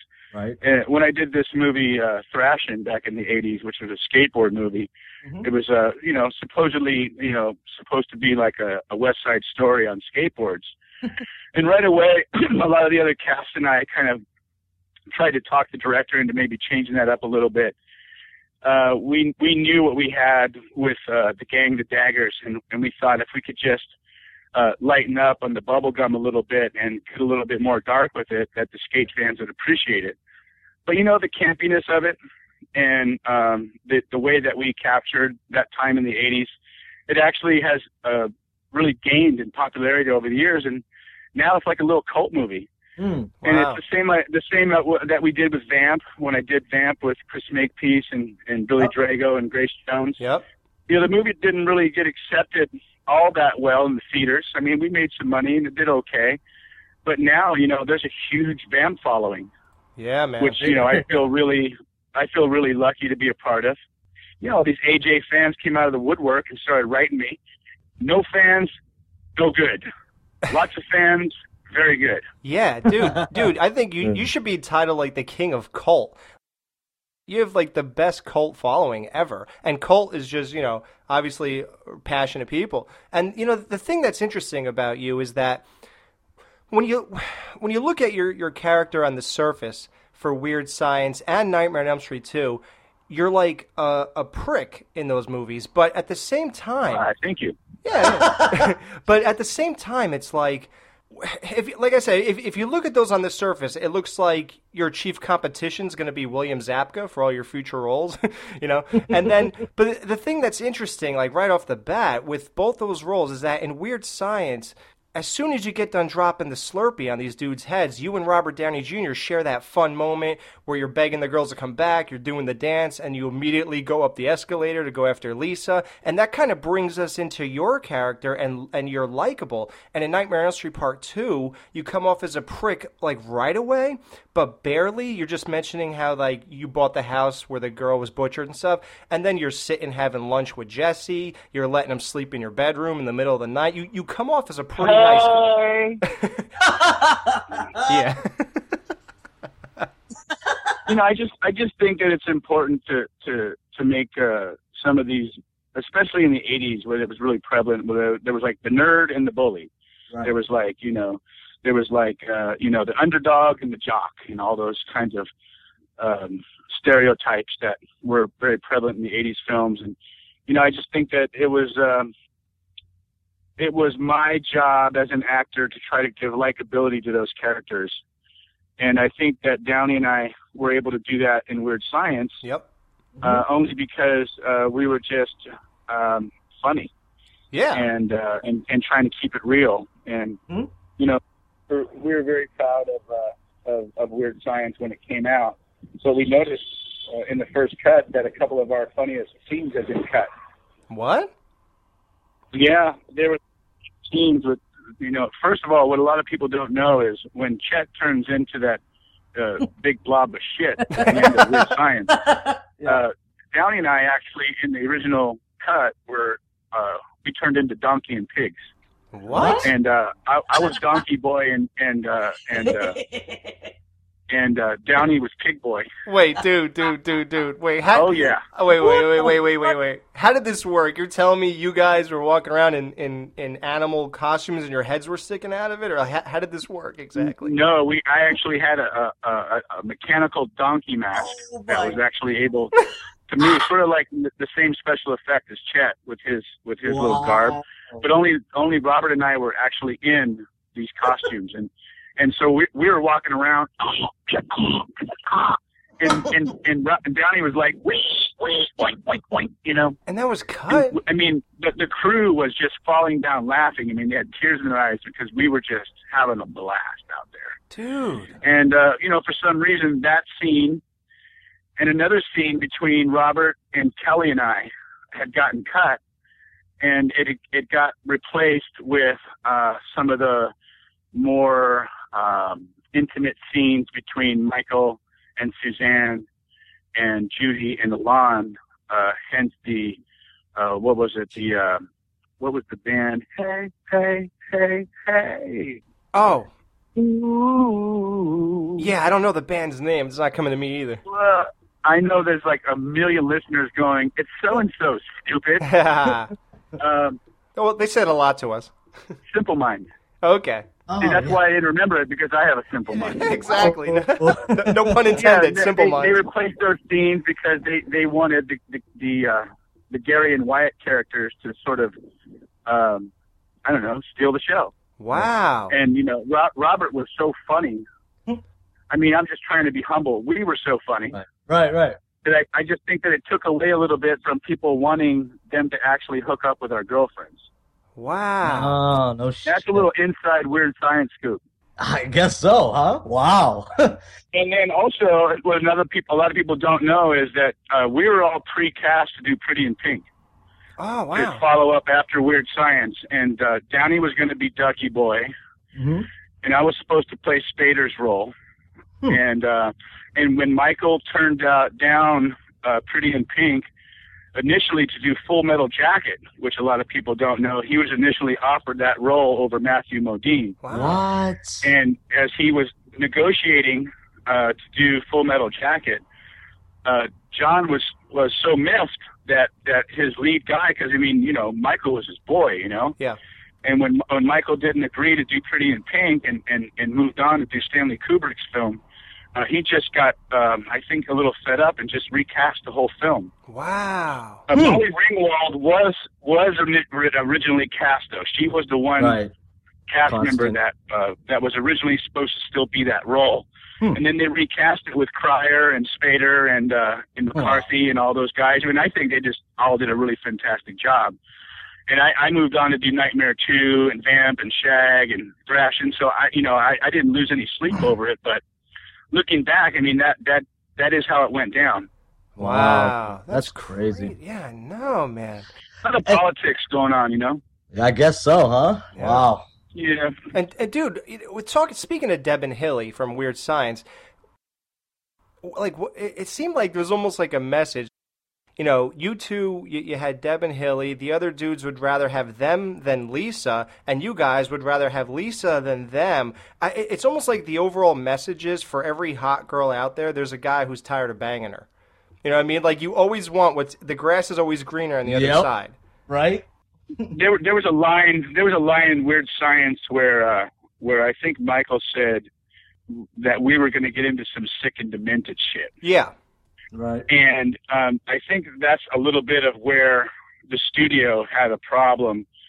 I think a lot of the audiences that that they showed the movie to in Chicago, the first cut, uh, along with the voting, is like they were like, yeah, you know what, just let Michael and Alon, Gary and Wyatt have the girls, and we want to see what Max and Ian do with Lisa.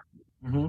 Because because then it would have been a whole different movie. There would have been Weird Science Seven, the, Yeah. the shafting. Yeah, dude. Yeah, it's dude. Hey, I was gonna ask you too. What do you think? I just heard. I don't know if it's um, you know, concrete or just a rumor, but uh, I heard they were gonna remake it.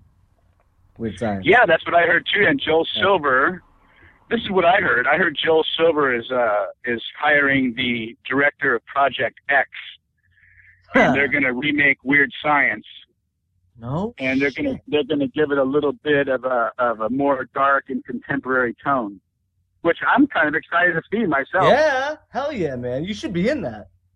See again too. I think they waited long enough. You know, they didn't try to remake Weird Science. You know, Right. while while Weird Science was was was still like you know, like fresh out of the theaters. It's a good point. And, and I, I think that's maybe a little bit why uh, the Nightmare on Elm Street fans didn't accept the remake as well Yeah. as they could have if they would have waited a little longer. I agree. I agree. But but here's the thing with that. With Weird Science, number one, good luck uh, recasting that and getting striking gold like you did the first time with all Yeah, you guys. right. And and the second one, when I was watching it uh, the other day, I gotta tell you, with with computers and how much we know about computers now, and you know the world is so much more computer savvy than it was hmm. when that movie came out. So at that time, as a kid, you almost figured, well, I guess if he plugs a phone down into something and tapes spin in some guy's office, I guess maybe maybe this could happen. I don't know. Yeah. But like watching it now, yeah, like watching it now, it's just ridiculous. Like, oh, what, what is? Eighties, man. I love Well, it. you know, I have, I have a feeling they're going to get real innovative with the computer technology and even introduce uh, technology that that we, we don't even have yet for the Right. film. I, I- I would guess that to be true. Sort of like uh, when Tom Cruise uh, did what was that movie when he was the future cop? Oh God. Minority Report. Minority Report. Remember when when they were doing all this computer Yep. uh, graphics and and he was just sort of like um, um, It's like a wall. kind of But yeah, it was like a like Yeah. a like a like a graphic wall. Yep. And Yep. I mean, when that came out, everybody was like, "Wow, that's dope!" You know, that's really cool. I have a feeling, you know, Joel Silver is a really smart filmmaker. I think they're going to take all that into consideration, and, and I actually have a good feeling that they're going to do a good job with it. Yeah, probably. I mean, I still don't think they can cast the same magic they did that time, but you never know. You know, it's it's uh it's whatever. You know.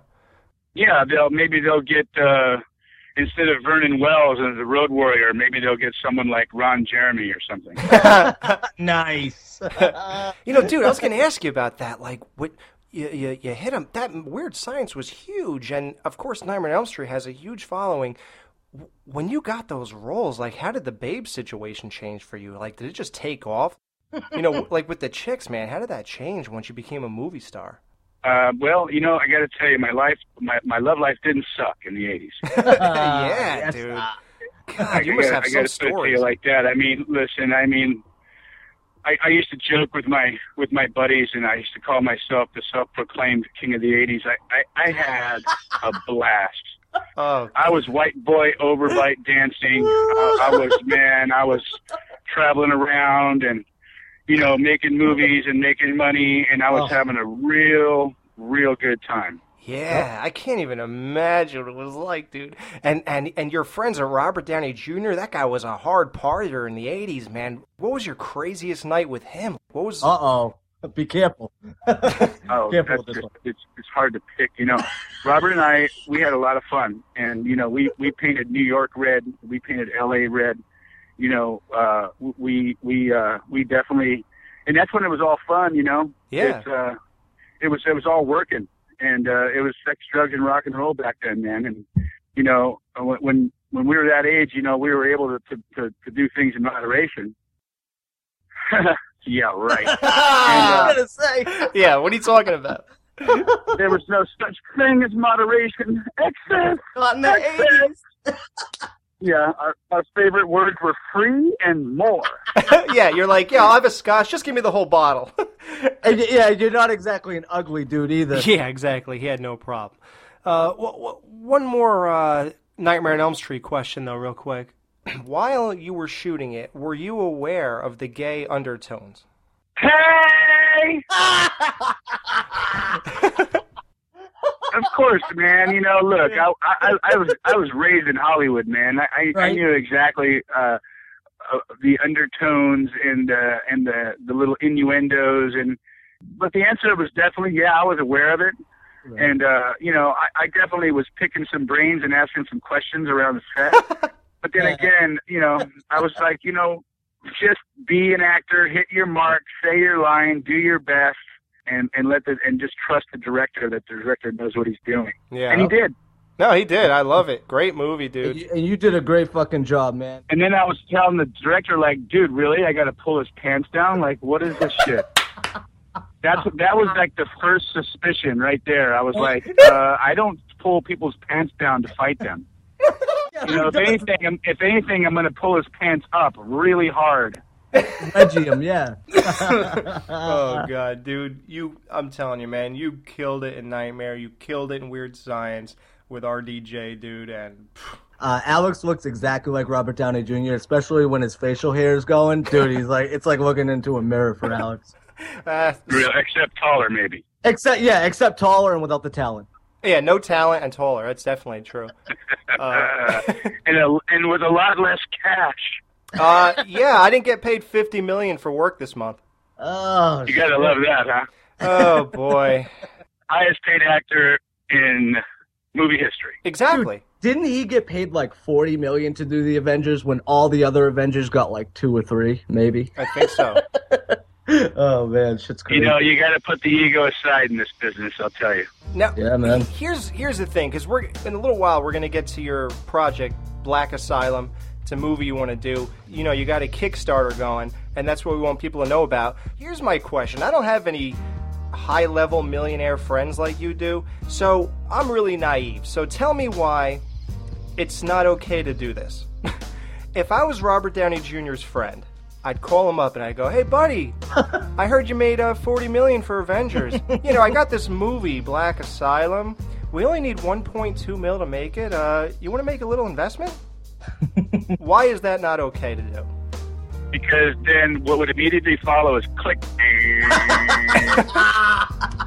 I mean, listen. I mean, that's exactly why I remain friends with all these guys because I don't ask them for money. I mean, you know, Robert's an actor.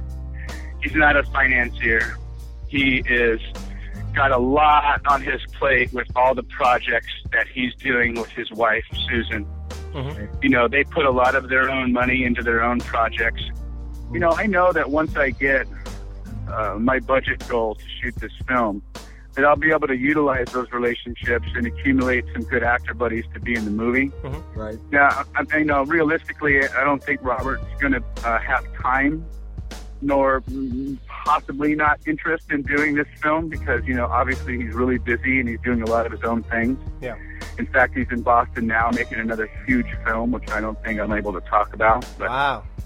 Oh, please. This is the place for exclusives. the movie that he's doing now is going to be very cool. Wow. and it's an excellent cast. And I read the script, and his character is just on fire. And you know, it's I couldn't see anybody else being cast more appropriately than Robert for this project that he's shooting now. Right. But uh, with with my project, you know, I wanted to do a, a movie by and for the horror fans anyway. Yes. And I think that throughout my career, uh, the horror fans that that have really supported me and see my movies and and you know written to me and and, and, and asked me for autographs through the mail and et cetera, et cetera. I, I, wanted to kind of utilize that fan base that that I've had over over the years of my career and uh, and direct a film that I really feel strongly about. You know, I wrote it together with a partner, Dustin Warburton. He just uh, sold his first screenplay, Spiders 3D, nice. and um, and he he, he co-wrote the book with uh, with uh, what's that creepy, scary, really strange ex-basketball player's name? Oh yeah, Dennis Rodman. uh, oh, they, hell. they, they have a they have a book out called uh, Dennis the Bull, Yep. Yep. and uh, it's it's flying off the shelves. It's a children's book, and uh, Dustin's a, a, a really talented writer, so. We, we co-wrote this script together, and um, and I knew the kind of film that I wanted to make, Mhm. and um, you know we, we had some offers and or opportunities from some different investors, but it was it was going to be a challenge for me to be able to keep creative control and be Oh. able to cast the the actors that I thought were going to be best suited for the roles. Right. So we decided to go Kickstarter. Right. And uh, you know, I'm really happy with Kickstarter and and, uh, and, and Amazon, who uh, handles all the finances. And we just really believe that if we can build some momentum at this point and get the the horror fans out there, not just the horror fans, but you know, specifically trying to shoot for the horror fans to come aboard and and uh, let this be a project that they can also be proud of, and at the same time be able to really uh, be able to earn some really cool swag and opportunities uh, from the incentive list that we put out on Kickstarter. Yeah, I saw that. One of the incentives is uh, there can be a couple of fans that can actually get a part in the film. Oh. And and and and actually, there's uh, two two roles written where a fan can actually uh, come on board to the Kickstarter campaign and get a cool, really dope death scene. Wow. And uh, and Glenn Hetrick is going to be doing our special effects makeup. Nice. So it's going to be a really great opportunity for a horror fan to come in and and uh, get a death scene in a horror film done right. Wow. Yep.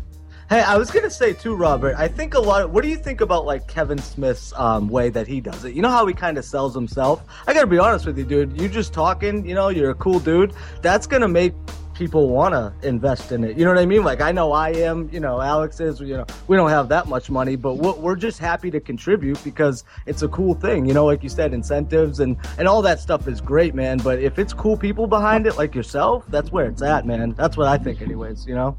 Well, I appreciate that, and, and thank you. And I certainly hope people will want to get aboard. And you know, honestly, self promotion is not not very natural for me. But what I'm doing is I don't feel like I'm self promoting because after all, Oh. I haven't even given myself a part in the film. but I feel like I- I'm just trying to represent the team that I've accumulated because Yep.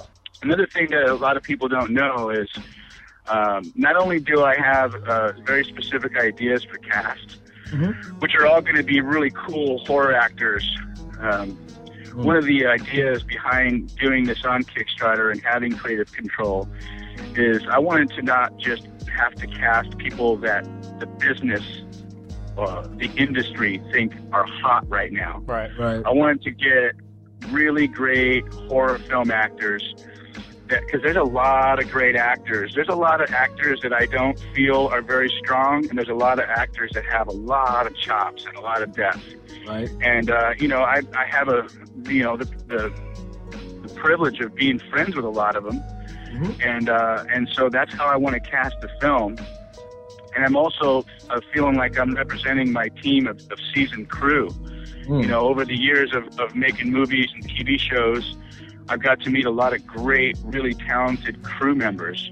Mm-hmm. So all the department heads, uh, from my DP to my first AD, script supervisor, gaffers, all those people are hand selected from people that I've worked with on movies like Sometimes They Come Back, Nightmare.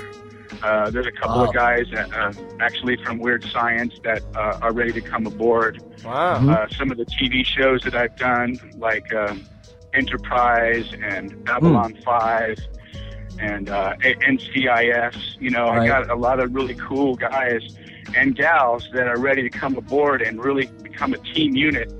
Right. Because I want to stamp myself as a director and introduce Entertainment Playground, which is my partner Jay Montalvo's and I's company, to the world. And I, and I just think first impressions are lasting. So I want my first movie to be kick ass. Yeah. Well, it Right. sounds like it, dude. Yeah, man. Definitely.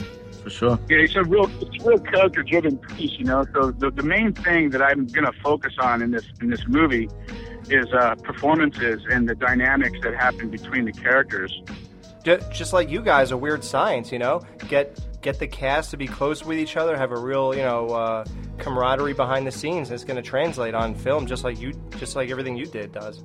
Yeah, I believe that strongly. You know, another thing that John Hughes already brought on to Weird Science, and Joel Silver, who's you know one of the most successful producers in Mm. business, Yeah. is they they had that same sort of uh, dynamic, that same camaraderie in the crew that they brought on Weird Science, because they had already worked together on several other films. Wow. And you know, Joel Joel's done movies like Die Hard and Predator, and at that time he was already uh, you know, a very, very well established producer, and then went on to make movies like The Matrix and. You know, Joel, Joel Joel's a real pro at what Yeah. he at what he at what he does, and so I got to learn a lot right off the bat working from a team like that. Yeah, I would say so. Yeah, man. Well, I was gonna say, how is it so far? Like, is it exciting or what? I mean, because you've been an actor, obviously, and and for as far as I know, this is your first, you know, real step in, into directing and stuff like that. Is it? I know you haven't, you know, shot it, but is it fun, man? It's got to be a fucking dream come true, right? I mean, you know, my, my wife was the one reminding me, guys, because, you know, th- there's a lot of uh, pressure. Mhm. Uh, there's a lot of stress in this part of, uh, you know, getting a film together, which is the hardest part that I've found, which I've never dealt with as an actor, which is, you know, getting the money. right, right. And you know, my, my wife has reminded me, you know, you know, not not to, to sound cliche, but it's it's the journey, not the destination. Mm-hmm. Yeah, And she said, you know, no matter what happens, I'm proud of you because I'd rather you be in the game and strike out than sit in the bleachers and judge like most people do. yup. Yeah, You know, and and you know that's why I married her because she's a, she's got my back. She's a great gal and uh, the mother of my three sons. And you know, I just want I want my wife and my sons to be proud of me. I want to be uh, I want my fans, you know, to uh, to uh, expect and to receive, you know, my best. And uh, also, you know, I always want to fulfill, you know, my own dream as, as a filmmaker because when I started acting, my, my dream has always been to be a writer, producer, director, Right. to be a filmmaker. Mhm. And I just think that everything happens at the right time when it's supposed to. Absolutely. So I wrote this film, and uh, you know, I've, I've taken uh, maybe what a lot of people don't realize too is how much work goes into just just to where I'm at now with my partner and I. You know, we've been working hard for two years without getting any money because when you're developing your own production company and writing your own films, there's nobody paying you for that. Yeah, exactly. So, so you know, when we when we did get a couple offers, uh, when we start to presented our script uh, to a couple of players in Hollywood, when the deal didn't seem fair to us, um, we we wanted to move on and and just try our hand at Kickstarter Good and you, see man. if we could uh, see if we could get our fans behind us, so that we can make a movie that um, these guys that work numbers and aren't artists don't don't kind of step in and get in the way of what I know is a is a a a, a, a, a vision that we've been working toward for years now. wow. Mhm. Right. You talked about getting Robert Downey Jr. for like a future role. Now, so are you saying you already have sequels planned or something like that?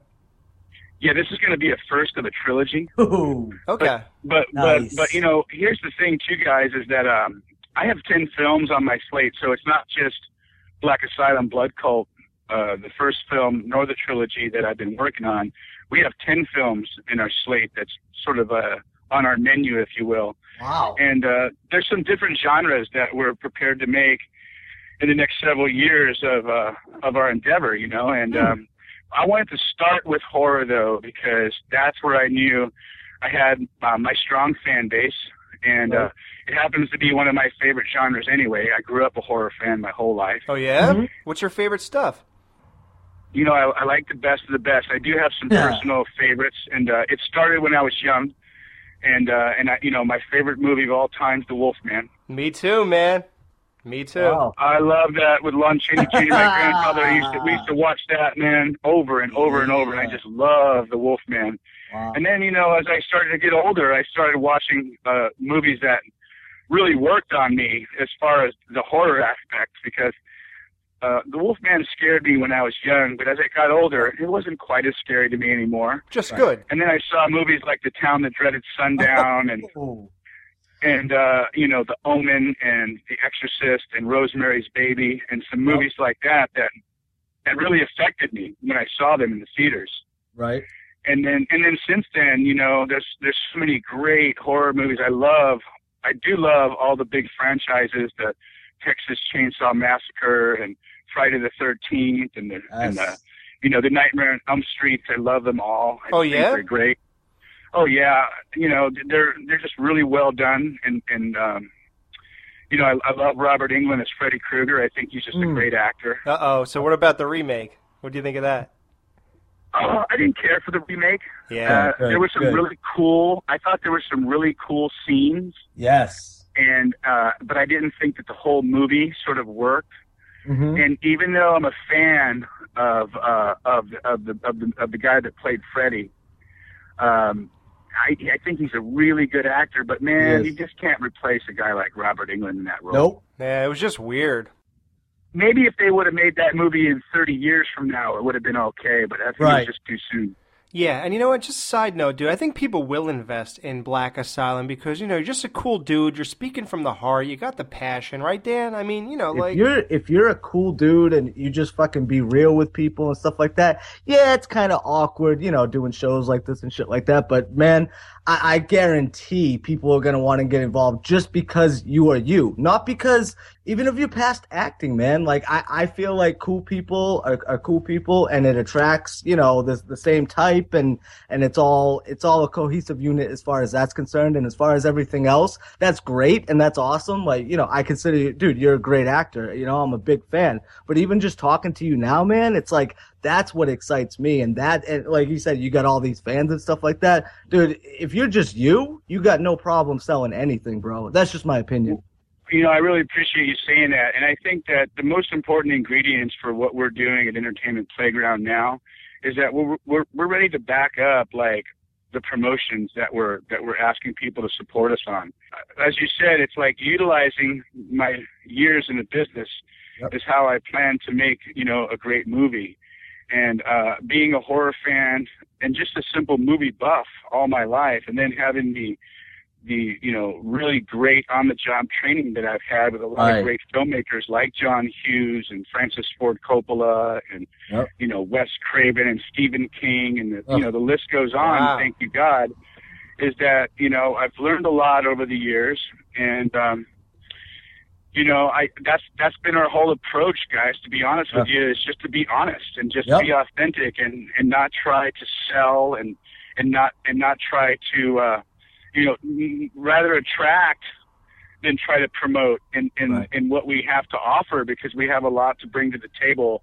Uh, we feel uh, not only from our own experience, but also the experience of the friends that we've you know attained over the years and the relationships we've accumulated. You know that's what my my goal is. My goal is not just to make one and be done, but to to make a film uh, that uh, fans can can see uh, who I am as a filmmaker Right. and get behind me and you know continue to make great films in the future and not be a copycat. Right. wow. You know, I uh, you know that I have a lot of influences growing up, Uh-huh. and uh, a lot of them were even before I started working in the in the names I mentioned. You know, like the Kurosawas and the Sam Peckinpahs and the Sergio Leones and Yep. you know the list goes on. Alfred Hitchcock and you know all these you know really fantastic movies that I grew up watching. I notice a lot. You know, today I talk to these um, kind of young filmmakers and and they're studied in all of those filmmakers, which is great. You know, Right, and, and they're right. really techno- technologically savvy and you know they're learning so much with modern technology. But you know, I I just don't think that I have anything to uh, to fear by utilizing what's kind of ingrained in me Yep. By grow, Yep. by growing up and seeing a lot of these films like when Right. they came out in the theater and not studying them in college. yep. you know, and and Yeah. also you know utilizing, like I said, it's a great word that I use a lot because you know that's really our approach is is, is utilizing and not analyzing Right. and uh, and to be able to utilize um, all of what I've grown up with, and now that I'm 47 and I got a little bit of experience on the earth, and I'm a father and a husband, and uh, and I've had the chance to you know rub elbows with some of the coolest MFers in Hollywood. Yep. You know, in, in, instead of trying to like gloat about that, Right. um, I think it's just better to be real about it and say, hey, you know, I've learned a lot. I used Yeah. to go to class with Johnny Depp and, and Sean Penn. And uh, I've done movies with, you know, the Downeys and commercials with the Clooney's and, you know, you know, not the Clooney's, but George Clooney. You know, he's a, Right. he's, a, he's another he's another very good acquaintance. You know, I wouldn't say I've uh, had sleepovers with him and to be his best friend, but he, he never slept on your couch or anything. no, but I wouldn't mind sleeping on his. yeah, dude, it's it's crazy though, man. Like I said, your your wife's a smart lady too. You know, uh, you said that she's proud of you no matter what and stuff like that, bro. I don't even know you, and when I see cool people like yourself, dude, I you know we've just been talking for you know forty minutes or whatever. You're a cool dude, and I love when good people, humble people, and you know it's it's it's it's hard to you know like uh, uh, you know pre- look like you're humble when you say stuff like that. But dude, people can see it. You're a humble dude. You're awesome, and like I said, I don't even know you, man, and I'm just pumped for this already because you, uh, not that we've met a bunch of dickheads or whatever, but you can tell when uh when we interview people whether they're into it or not, man. And, and you're into it, and you're a cool dude, and I'm really happy for you, man. I'm proud of you. yeah, my passion's my passion's strong, man. You know, and that's why I appreciate guys like yourself also because, you know, I, I don't have the big publicity machine behind me uh, like I used to. To be honest, I don't make the money that I used to make. Uh, you know, I think I made more money when I was nine. um, you know, but you know now now having you know a, a lot, my priorities have changed as well. You know, and honestly too, man, I, I took some of the career for granted for many years. I was, you know, wasn't just completely 100% dedicated to my craft and working. I was busy having fun and Fuck yeah. hanging with my friends and Yeah, surfing yeah. and and uh, you know trying to conquer all sexual beings. Ah, that Um, must have been the funniest you know. Yeah. I mean, and, and I wouldn't change a thing, you know. like, Exactly. along with my successes and some of the adversities, I- I think is what's made me a, a, a stronger person Yep. and given me more gratitude. And I think that's what we're trying to do. Is uh, my my partner Jay and I, that is, is that we want to we want to um, take advantage of who we are and where we've been and share it in a in a giving way and not be out to get from it. Exactly. You know, like. I, I, it's not. It's just not the approach. I mean, do we want to make money and be successful? Of course, Right. but that's not that's not the approach. The approach is, what can we what can we bring? What can we contribute? Like, Right. how can I best tell stories and share art and really be proud of what I'm doing and be fulfilled as a man?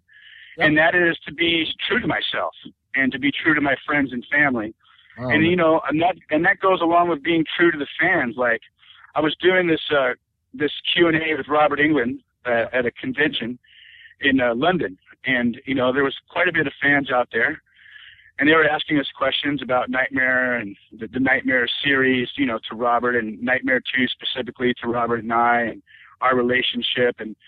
One of the fans, you know, stood up and said, "This question's for Rusler. Rusler, when are you going to start making movies? You know, Hmm. and I was like, well, you know what? And then everybody started clapping, and I almost, I almost cried. I almost cried, Wow, man. just a little bit. But I, I didn't want to let everybody see me cry. right there, you know what I mean? Yo, I kind of Russell's muster up a little bit. And I said, you know, that's funny that you say that because I've been working really hard and really diligently on putting together a production company with a partner of mine, Jay Montalvo, Mhm. who's uh, you know a really great, very honest, trustworthy, cool friend and a great actor. Mhm. And we met when we were doing a film back in the '90s, and I knew that this was the guy I could trust to be my partner. Yep. And uh, you know that's exactly what we intend to do. And one of the other people in the back stood up and said, "That first movie better be a horror," and everybody laughed and clapped. Hmm. I knew from that day, like when I got back from London, I came home to see my wife and kids, and they asked me how it went, and I said, "I'm on a mission. I'm on a mission." you know, and I and that's when I immediately I started writing. I have another project that I'm really proud of called Pray for the Dead. Mhm. Another project that's uh, entitled When We Were Romeos, which is uh, all about uh, my friends in the 80s that weren't in the movie business, sort Yep. of how I grew up uh, in Hollywood Wow. and and the shenanigans and the craziness that we used to uh, that we used to uh, and put upon others back in those days. Right. Uh, it was all about the parties and the fighting and the sex and and and the loyalty. And Right. it was, uh, you know, again, a, a lot about the sex, drugs, and rock and roll uh, that that we grew up in uh, in Hollywood. And uh, there's a few other projects that you know that it's just, but it's one step at a time. Right, one right. step at a time. You could you've known enough people and partied enough and had this like great thing in the 80s and 90s and stuff. You could literally make a movie just based on a few of those experiences and it would be like killer, dude. Yeah, like, I can't even Oh yeah, all, everything from when we were Romeos is all real, real stories. that Yeah? are- that are, put together. It's all, Mhm. it's all the truth. It's all real. And you know what? Honestly, too, I didn't even have to, you know, expound upon it or, or exaggerate. Like, there were so many cool experiences that I had. Like I said, you know, even though my life hasn't been all just an uh, uphill, um, it's it's it's those tragedies and those Right. setbacks and those mistakes too that I think is what makes um, my life today more rewarding and more valuable. Yep. So I mean, everything happens in God's world for a reason, man. Can I? And I've learned not to question the big picture, you know. Oh, right, dude. And, Hey, yeah. and and so let's let's let's move forward, and that's why you know I really you know wanted to say thank you for helping out because yeah, you can't do anything alone, man. It No. takes it takes a village to raise kids, and it, and it takes a it takes a team to make a movie, you know. And and um and you know we're we're just really uh, honored and excited and uh, and really uh, grateful that we have so many people coming on board and uh, and and helping us out to it to fulfill our dream. Yeah, happy Dude, to every, help. everybody else are the lucky ones, man. You're a good dude, straight up. And we've only been talking for an hour, man. I, like I said, I want to be a part of it. And what me and Alex talk about a lot too, man, and what I can just tell by talking to you, you are fucking extremely self-aware. And I think that's where the uh, real, real progression can take place. You know, forget about acting and directing and all that shit. I think it all starts as being a good person, man. And you're a good dude. And I feel like if you're a fucking good dude in this world and and you do your thing, good things will happen, man. So yeah, I mean, dude, every time you die in Nightmare on Elm Street 2, it pains me. it seriously pains me. Like, I'm not even, it's not just for this interview, dude. Th- that's my favorite one. Every time Grady dies, I'm like, come on, why couldn't this asshole open the door? You know? Like, like, I really hate when you die in that movie. And it's like, and I, I love what you said about how you don't regret anything. Everything you do in life every every downhill, it just makes you appreciate where you are. And your buddy is the, is the epitome of that. Robert Downey Jr. was at the lowest point when he was on Ally McBeal. He got arrested in November, then he got arrested again in April, and then they, you know, he had to leave the show. And look what he did, dude. He's a one in a billion. He went from the pits of like this guy is never going to have another you know, he's not going to have a career. He they can't insure him. And look at what he is now, the highest paid actor in history. It's an awesome story, you know. And I used to always say, you know, to my wife, you know, don't call it a comeback, honey. I've been here for years. You know, I've actually, actually, I've come to the place and and and and I hopefully been given because I certainly can't do it on my own. Given some humility to go, you know what, man, I'm ready for a comeback yeah, man. and uh and I don't need to play the underdog role and none of that because Nope.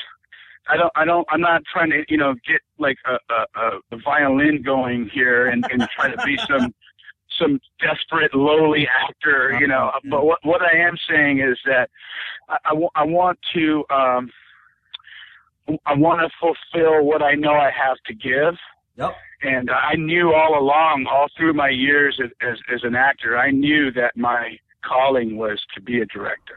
Wow. Mm. And, uh, and, and, and that's why I think that it's, it's what we're talking about is so true because everything happens, you know, it's exactly when it's supposed to happen. Yeah. Right. And I remember when Robert was going through those trials and tribulations and he was having, uh, you know, some real, real valid problems and people would come up to me and go, dude, what's up with your friend, man? Like, you know, what an asshole, man. He's got the world by the balls and why doesn't he just get sober? And I'd be like, you know what, man, you don't know how to walk a mile in that dude's shoes. Who are you to judge? Yeah, right. Exactly, You know, and because I knew all along that Robert was going through just life Yep. and Yep. and it doesn't condone and it doesn't condemn all it just is what it is Is man. you know Yep. and and and and you know like nothing more ridiculous than somebody judging somebody else you know Yeah. like uh Um, you know we're all human but but getting back to that that miraculous because it is i mean going from where he was to where he is now i knew deep down inside that's what he truly had to give Right. but he I think that he needed to go through that adversity before the triumph came. Yeah. And what a and, triumph. and I feel I feel the same way, you know, about about myself. You know, I'm I'm just in a position where I just want to move forward and I want to be my best creative self. And it's not about me; it's about my family.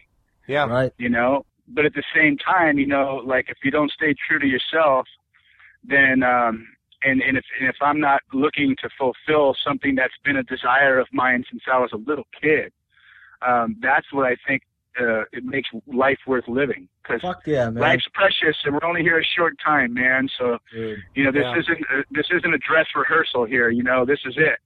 Life ain't a So, you know- it's a marathon. Yep. And seriously, it was an honor talking to you, brother. You're a good dude. Thank you, man. I just want you guys, you know, I just want to give that last shout out and let you guys know, like all the horror fans out there, thank you so much for your support over the years. Man, I love you guys, man. And you know, it, when I was up on my top of my game, you guys had my back, and and down in some of the some of the times when I wasn't working and and things weren't working out so well for me, you guys were still sending letters and Yep. and and and I was getting all kinds of emails, and I appreciate that, and that's why I'm going to make Black Asylum Blood Cult one of the dopest horror films you've ever seen. I just guarantee it. Yeah. All right, Hell bro. yeah, brother. Yeah. Hell yeah. I love it. And we're going to add a link to your Kickstarter on, on, on the page, and everybody, please support that. And Robert, it's been an honor. And I'm, I'm just, I just want to say also, a side note, I'm really glad you liked my uh, Jesse's girl video. That was genius, dude.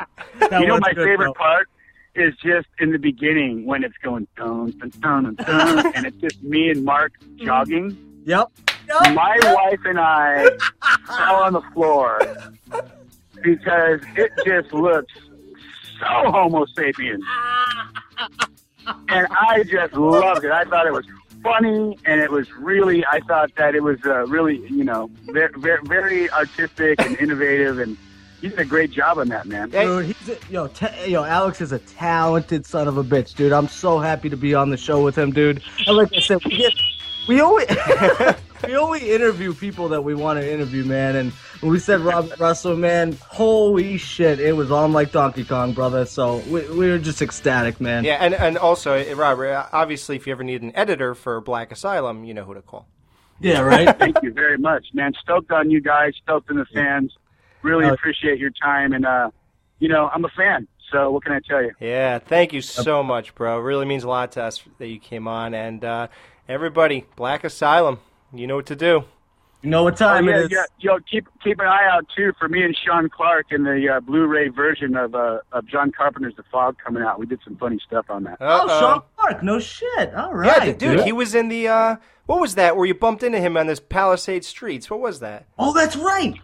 Yeah. Yeah, every time I we've done like five or six now, and every time I bump into him, I'm wondering why he's not doing you know an episode of Nightmare Two. Yeah, So we, dude. that we do was- another little we do another little spoof on that, and John Carpenter's The Fog, and I think this is the best one yet. Awesome. Yes, dude. I love We it. We will bro. look for that, bro. I have a feeling you guys are going to have your own studio. Oh. This is what I foresee, and you guys are going to be you're going to have uh, you're going to add some extra crew, Yep. and you're going to have a hot show. You know, uh, not only with horror, but I think just in film in general. Thanks, brother. wow, uh, bro, thank you so much. Uh, that that means more than you know. Uh, you're the greatest. Thanks so much for coming on, man. Dude, that means the world to me, brother. Thank you, man. Thank you guys, man. God bless you guys. Take care. You too, you man. too, brother. Later. See you later. Later.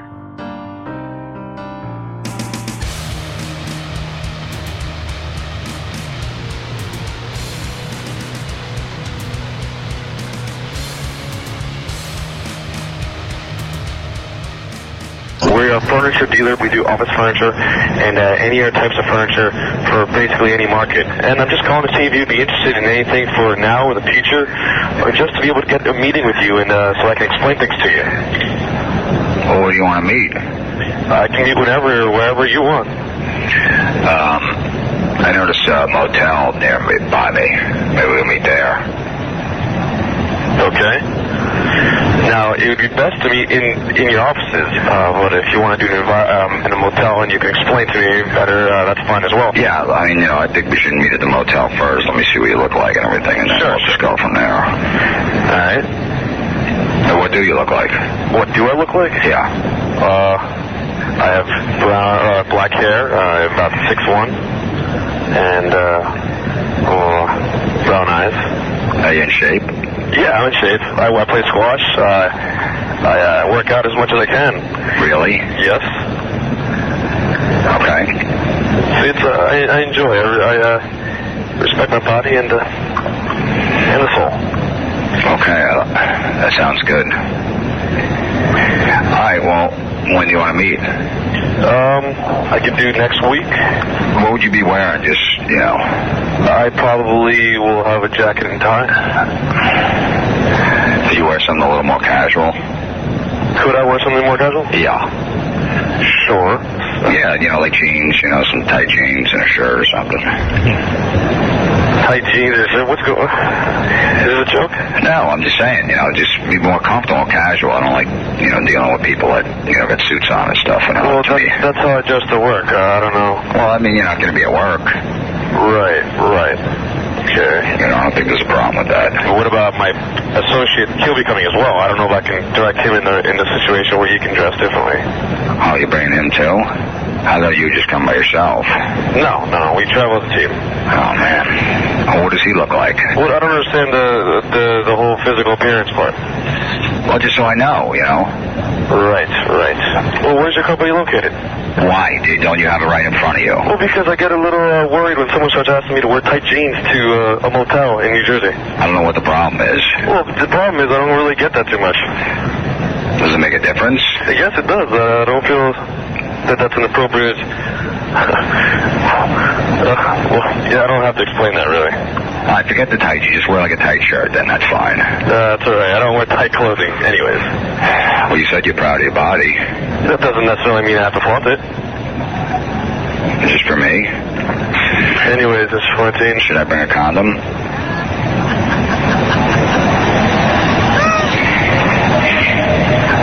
O'clock Monday? Alrighty. I'll wear a G-string. I'll talk to you later. Or whatever you want, I'll wear.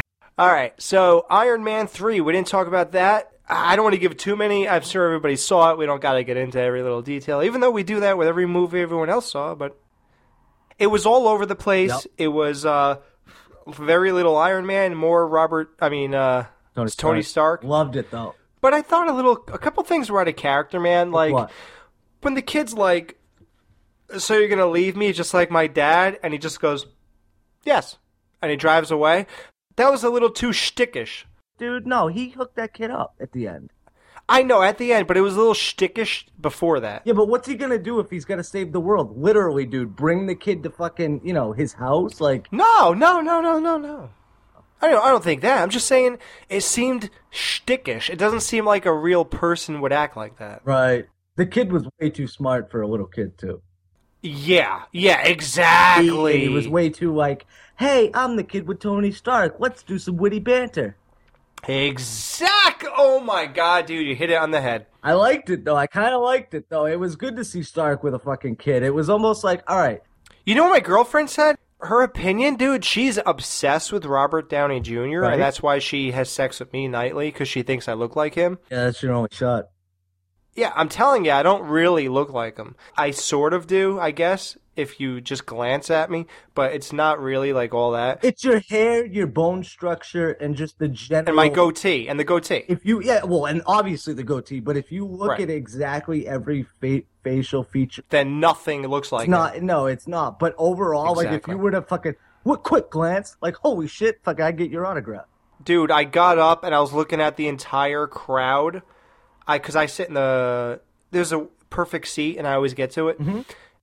I do that too. Yeah, yeah me too. yeah and there's a lot of people behind me so i got up and i looked at them all and i heard two kids almost simultaneously going mom it's iron man Yeah, but to that credit, dude, you were wearing the Iron Man suit, so that so that it did confuse the kid a little bit and ain't, he actually didn't see my face i had the whole mask on too dude. But yeah, but you look like him a little bit, but like. a little bit dude i glance i told you But you love Robert Downey Jr. and, and that and it was his movie and he was in the suit for what like 15 minutes like the whole dude even right Yeah, dude, even during the battle scenes, he was barely in the damn suit. He just like jumped up and it landed in the suit. But you know what? That is what I want to talk about, dude. Okay, so Iron Man's always been about technology, okay? They did Mm-hmm. two things. They went both uh, sides of the whole fucking spectrum with, with Tony Stark, okay? Where all the technology sucked at that moment. It sucked. Yes, exactly. That that part. Okay. And I told this, and I said this to Alex, and a lot of movies have been doing this lately. Okay. So you got the last James Bond movie. Did you see that one, Jamie? With uh with the crazy dude as the fucking Yeah. villain there. You remember how he went back to his old house and all they had was a shotgun and some makeshift like rat traps. and shit? Prototypes. Yeah, yeah. Well, it, they had like bare bone shit. Okay, they did that in um in James Bond. They did that in the last Mission Impossible. Remember with fucking you know uh what's his name Ethan Hunt and his whole team, and they fucking got written off, and they're sitting there and they got nothing to work with or whatever. Well, that's what this movie was. Was the kid I think says a line where he's like, "Well, you're a mechanic, right? We'll fix it." And it's almost like, oh shit, like bringing Stark back to like what he yeah, is to his roots. but and that's the whole movie. That's like hit bringing him back to his roots, right? But the other side of it, dude, is holy shit, dude. The technological advances to the fucking Iron Man suit in this Oh, one. God. Holy shit, Alex, sound off. What's the first What- one? Go ahead. I don't know the first one, but I know the one that stuck in my mind. What you got? The end battle, dude. He jumps off and his leg lands in one foot, and it all comes together after that. Oh. Like I was like, holy shit! Oh, oh, oh, oh! I got more. I got more. Okay, he's locked up, dude, and the fucking fist comes in only, Yep. and then the rest of it is waiting because uh, something I forgot. It's stuck in the kids, uh, in the kids fucking. Yeah, he didn't unlock the damn door. Yeah.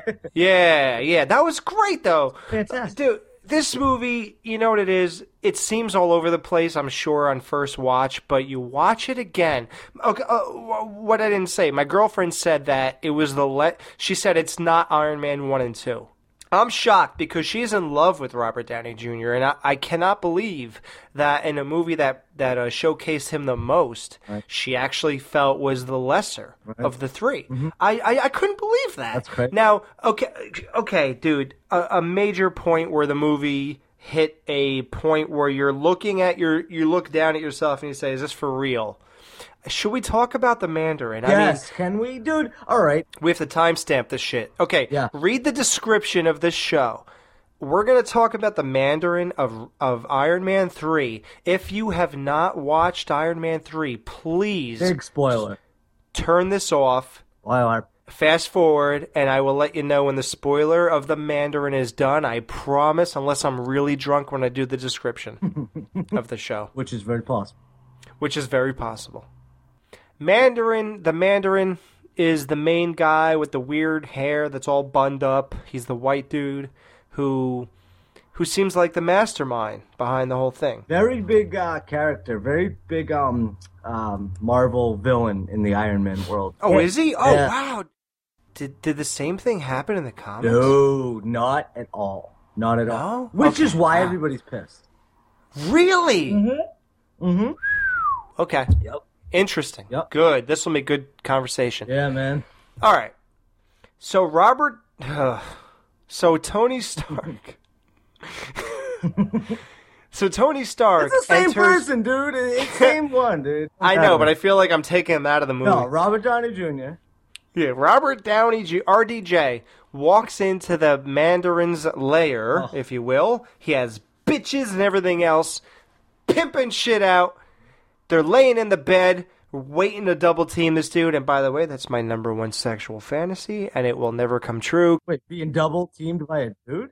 Uh, threesome is my biggest dream, which will never happen because my future fiance already told me forget about it.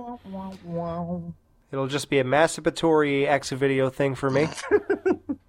so, he walks in and he's like, Woo! Don't go in there! and he's talking about the bathroom. And clearly at this point, you're like, Comedy. Is this a joke? Yeah. Yeah. Maybe there's a double, like, you know how Saddam Hussein had a double? Automatic. And even when he starts talking to him, I was thinking he was a double. Yeah, the voice. Right. Yeah, exactly. Right. So you're like, this, I don't, what are we looking at? And I start looking around the theater, and I'm like, what am, what are we doing here? So it turns, the Mandarin is a goofball actor. Yep. My name is Philip. I just did that because I was paid to do it. He's an actor, but dude, all right. everybody laughs at it, but look at that, dude. Look at that as a uh, commentary on fucking politics today. As No, fucking, yeah. you know what I'm saying, man? Like making somebody else to be the bad guy, and it's really this. Dude, I mean, you could look at that as just America's foreign policy alone. But even even as far as like you know, you know what I mean, though, dude. It's like fuck, man. Like put a bad guy. You know, oh we you know, oh, you're a terrorist or whatever. Oh, by the way, let me get that oil. And that's what this movie was. Like, it was, all, that's what the whole, they were going to kill the president on an oil rig. Like, it was all political commentary in this movie. Yeah, yeah, yeah, yeah, it was. Yeah, yeah, yeah, it's true. Wow. You know? So, so, so, so Tony Stark is talking to him and he's trying to figure out what the fuck, who are you? What Yeah, he's as he Tony Stark is as confused as we are as an audience. Right. So so clearly he finds out that my name is Philip and I'm an actor. So he's an actor and he's like, all right, what the fuck? And he's like, who you working for or whatever. this and that. He goes, well, he was like, I used to be, so great. I used to be out on the streets and he was like, I did some things. And then, uh, he was like, I was addicted to drugs. And then Stark goes, and then goes, well, what? They get you clean? No, they gave me more. ah, yeah, that's classic because that that's a lot of Robert Downey Jr. shit, man. Like, Exa- oh, well, and the next two seconds is even more so when he, oh yeah, dude, when he's talking to him and he nods out and and and Tony Stark, did you just nod out? No. Yeah, he nods off. And if anybody doesn't know, um, yeah, normally the people who nod off are heroin addicts. Right. So he was So no. ju- just so you know, when you're on heroin, you could literally be talking to people, God. and then you'll like just blink, but the blink doesn't open. You'll just your head will not your head will like not you know you ever like like sleep when you're It's called the dope, the dope fiend lean. You can be all right. And a perfect example, it's on YouTube. Me and Alex have seen this before. Remember when Artie fucking uh, nodded off on Howard Stern, and he was basically Yeah. like all the way over, and then they rewound the tape. And he goes, dude, I was just sitting down, and it literally took him like two minutes to sit down because, you know, but that's the thing heroin addicts do, which is hilarious because they nailed it, which is when they nod off and then you call them on it, they go, what? No, no, I wasn't nodding off. Oh, it's always denial. All yeah. these dudes. So he goes, "Did you just nod off?" And he goes, "No." I was like, Dude, hero- heroin addicts are the number one in denial. Deny, yeah, the number one denial group. Coke addicts are more likely to tell you they do coke. Potheads will tell you in a second that they do pot. An alcoholic are even quicker than a pothead. But if you're a heroin addict, they're the, they're almost the last people to tell you or admit that they do anything, you know, And then the first ones when you look at that you can, that you could tell. everybody else you can at least conceal with gum or fucking Yeah. you know, Visine or if you don't if you're not part of that world luckily for me i dabbled in enough of the world that i can understand so it's like i i, I could get myself there but i can't dive as deep but that's enough as long as you can get there it's better than somebody like howard who can't right. It's hilarious but the thing is so when when you're watching iron man and this guy nods off i'm i, I bet you 90% of the people didn't even get the joke Right. And that's, dude, that's my main problem with fucking drug. We were just talking about Cabin in the Woods and how annoying the pothead was in that movie. Mhm. And there's nothing worse, dude, than fucking over exaggerated drug people. Or, um, or, or like false shit. Like, you, you see a lot of people like, you know, snort something and uh, like act different. It's like, no, people don't act that way on fucking dope. People don't act that way on coke or whatever the drug may be or whatever. So I love accurate portrayals, but not only that, dude, you add the fact that, like you just said, that was Robert Downey Jr.'s life. like that was his life, dude. And then it's like art imitating life, fucking imitating whatever the fuck it is. So yeah, like that whole scene, dude, was fantastic. Yeah, and dude, let's not gloss over the uh, the fact that Robert Downey Jr. was cast as Tony Stark in Iron Man because Tony Stark had a lot of similarities to Robert Downey Jr.'s life. And he was, dude, he was fucked up at that point, dude. He had, he got kicked off of Ally McBeal, dude. His fucking career was in the shitter, dude. Jon Favreau fucking fought for him, dude. The studio said no, we don't want Robert Downey. Because he was too much of an insurance Yeah, of course, dude. He's a, he's fucking doing the dope fiend lean. Favreau fought for him and fought for him and fought for him until he finally got it. Now look at everybody, dude. You can't even make Iron Man without fucking Robert Downey Jr. No. Look at that shit, dude. It's amazing. I was telling somebody this weekend, Robert Downey Jr. You know how they say like people are one in a million? Robert Downey Jr. Dude, please explain. I'm not some bandwagon hopper. He has been my favorite actor Oh, yeah. for over 15 years. Let's put it that way. Right. Okay. So I'm not just like coming out of nowhere, just jumping on this. He is a one in a billion person on Earth. Okay. The whole thing was Julia Roberts, Tom Cruise. These are all, and Tom Hanks. These are all the twenty million dollar actors. Mm-hmm. How many people get paid fifty million dollars to act in a movie? So right there, he's he's a one in a If you get literal, six point five billion. Well, wait a minute. Are you talking about the Avengers? yeah. Dude, yeah, but look at how compared to all the other actors as well. Look at how much spotlight that puts on his his fucking character alone, dude. Yeah, all the other people in Avengers got two or three or four or five million. And dude, didn't oh my god, it, Iron Man three, by the way, um, not to, I think worldwide or whatever has been breaking records. I'm gonna throw a number out there. Tell me if I'm completely wrong because I'm bad with numbers. I think it broke like 400 million or 700. 700 million, which is like the biggest. fa- It surpasses everything, dude. Which is crazy. Which is Yeah. fucking nuts, dude. So yeah, like I was telling somebody, they were saying like, when is too much too much?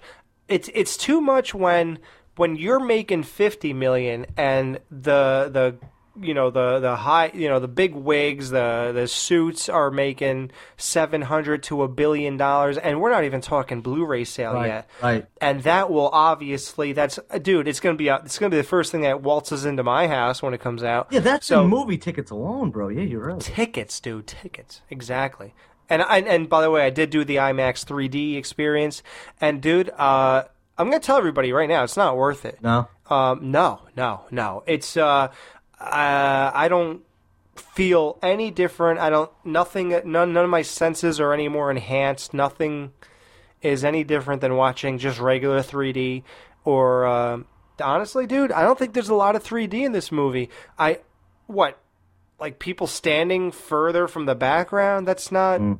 That's barely even like noticeable to me, and it's not even worth it. So Yeah. I would say just watch movies standard or just regular 3D. IMAX. Don't waste your twenty dollars on that. I like. Yeah, no, you're absolutely right. I watched uh, Final Destination uh, five, I think, in 3D, and that was fun because it's like that's Well, it's made for 3D though. Like when a movie is just kind of 3D, yeah, they geared it towards that. Yeah, fuck that shit. Yeah, all these the other movies, they just do the what's it called, post production 3D. Post conversion, post conversion, Conversion, yeah. Like you said, okay. Can we? uh Let's go. All right, we, we'll go to the. uh What did you think of the plane scene? Play. Oh, dude, that was one of those scenes. Oh my god! I didn't know how they were gonna do that. When I saw that in the uh in the trailer, where he's like, "All right, how many in the air? Twelve. How many can I hold? Four. I'm like, wait a minute, how the fuck is he gonna do that? And it, it you know, it was a little cheesy, Dude, he did some Point Break shit, man. Yeah, dude. But you know what was good too? They, Speed um, Star. Well, and and the whole movie he was having panic attacks, dude. And then the whole fucking thing, he had to keep that lady calm and shit. And he's fu- basically like taking care of fucking business, dude, being a boss, you know? Yeah. Here's and and my girlfriend mentioned this too, how she didn't dig this, dude. So let's we could wrap it up with basically this. The ending. Spoiler. Uh, as if the whole thing wasn't. How do you feel that he was pretty much incapacitated? Iron Man, you're there to see Iron Man kick ass, mm-hmm. yet he doesn't, and his girlfriend is infected with this. Dude, I gotta be honest, I wasn't digging. I wasn't digging the heat thing in the body. No? No, I, I just. How he was used as a as a failed experiment and shit like that, and then they blew up, but then they made him fucking, you know, the the soldiers and and you know they hate whoever, fucking the government and Stark and all that shit. But um, the the Mandarin's uh, right hand man, I say the, his right hand, the, the real Mandarin, and he actually says, "I'm the Mandarin." That guy, you know. um, yeah, yeah, yeah. He, the guy looked like Brad Pitt if he was on crack for 20 years. His right hand man, dude. That dude was on season two of uh, 24, and his name was Chase. Check that shit. you believe that, dude? So the whole time I'm like, it's fucking Agent Chase. He got his hand cut off in season two. But anyways, Wow. does a good comic book storyline matter when you're trying to make a movie? In other words, do you have to fucking with the Mandarin? Do you have to stick to the source material so closely because a lot of those stories, dude, don't translate into good movies. Let's face it. So I think when you're Do making they a- not, dude? You see, uh, you know what I'm thinking, dude? Like when you have a comic book, you have a billion stories to pull from. You better not make a bad. movie. Exactly, dude. Your goal is to make a good movie, not to make oh, this is fucking in reference to oh, see, no, we were we we, we reference the source material here, here, and there. It's like no, So you're okay if they stray from the source fuck material? yeah, dude. That's what it's all about. You're making a movie, dude.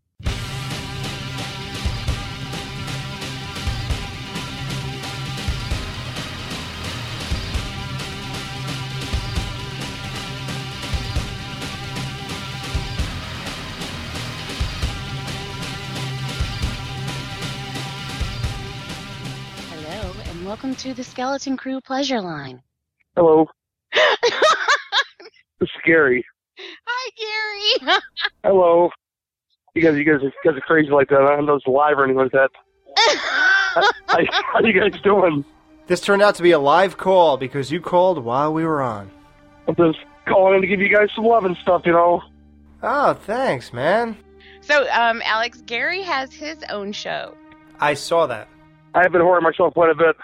You've been whoring yourself. Yeah, he actually he, he wrote a couple things on our Facebook and stuff like that. So what's up, Gary? Yeah, nothing much. Just uh, got off the work and stuff. Well, what did you call to say? I watched Lords of Salem again, Jamie. Uh huh. And I'm on 50, um, 50 50 on it now. Okay, all right. Well, that's better. that's better. I, I don't, I don't hate it so much now. Call me again when you're at 75. I don't think it's gonna happen. I think, I think, I think I'm done now. Maybe with the, maybe with the commentary. all right. Well, thanks for giving it another shot. I appreciate it. I, I, yeah, I, I try. I try. And said apparently Alex, from what I heard, schooled me on that. on that. He scolded you? I, I thought it was pretty even. I'm not going to lie to you. you. Your show was about the most even podcast I heard of people who loved it and hated it at the same time. Yeah, actually, uh, Jason was like, "Do I have to hear you talk about this again?" Because I had I talked about an evil. We talked about it in evil episodes. We talked about it on Skeleton Crew. We talked about it on Devour. And I'm like, I know, dude. People are getting so tired of hearing me saying the same shit over and over again about this movie. But You, you can talk. You can talk to the other podcasts too, but that's all they talk about too. yeah, that's true. Either either they love it or they hate it. Yeah. Well, how are things going with your show? It's going okay. I got a 85% edited on episode four, and that should be done by tomorrow, hopefully. Awesome. Why don't you? I get tired. I get slow. Yeah, I'm sorry. Dan's having problems. He Oh, can't. no. The the dungeon key is locked. I'm trying to get him in here. I, I'm ch- I keep trying to pick the lock. He just can't get in.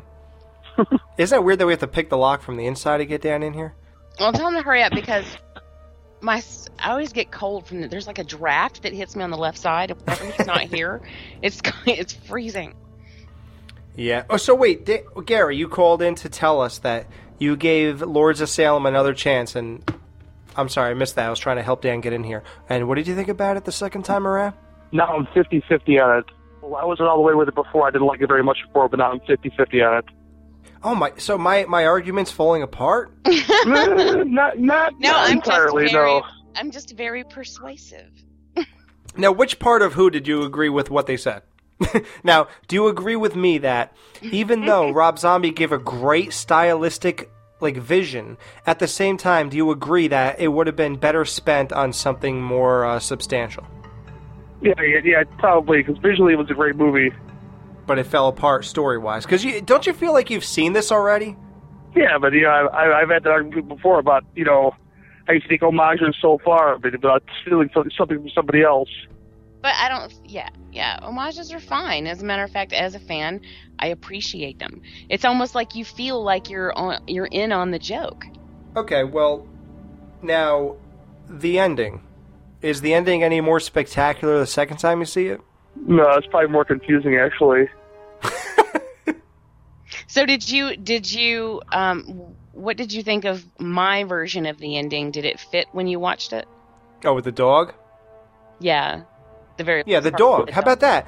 I, I, I think that if you thought that, that that was today, after she gave birth and she went back to her normal life, but uh, that's Well, not her normal life necessarily, just that that you know she was happier then than she was before, and that's you know, oh. you know, I get. I mean, I that's what I got from it. I'm not saying that's what it was intended, but that's how And it. this film did have it going for it.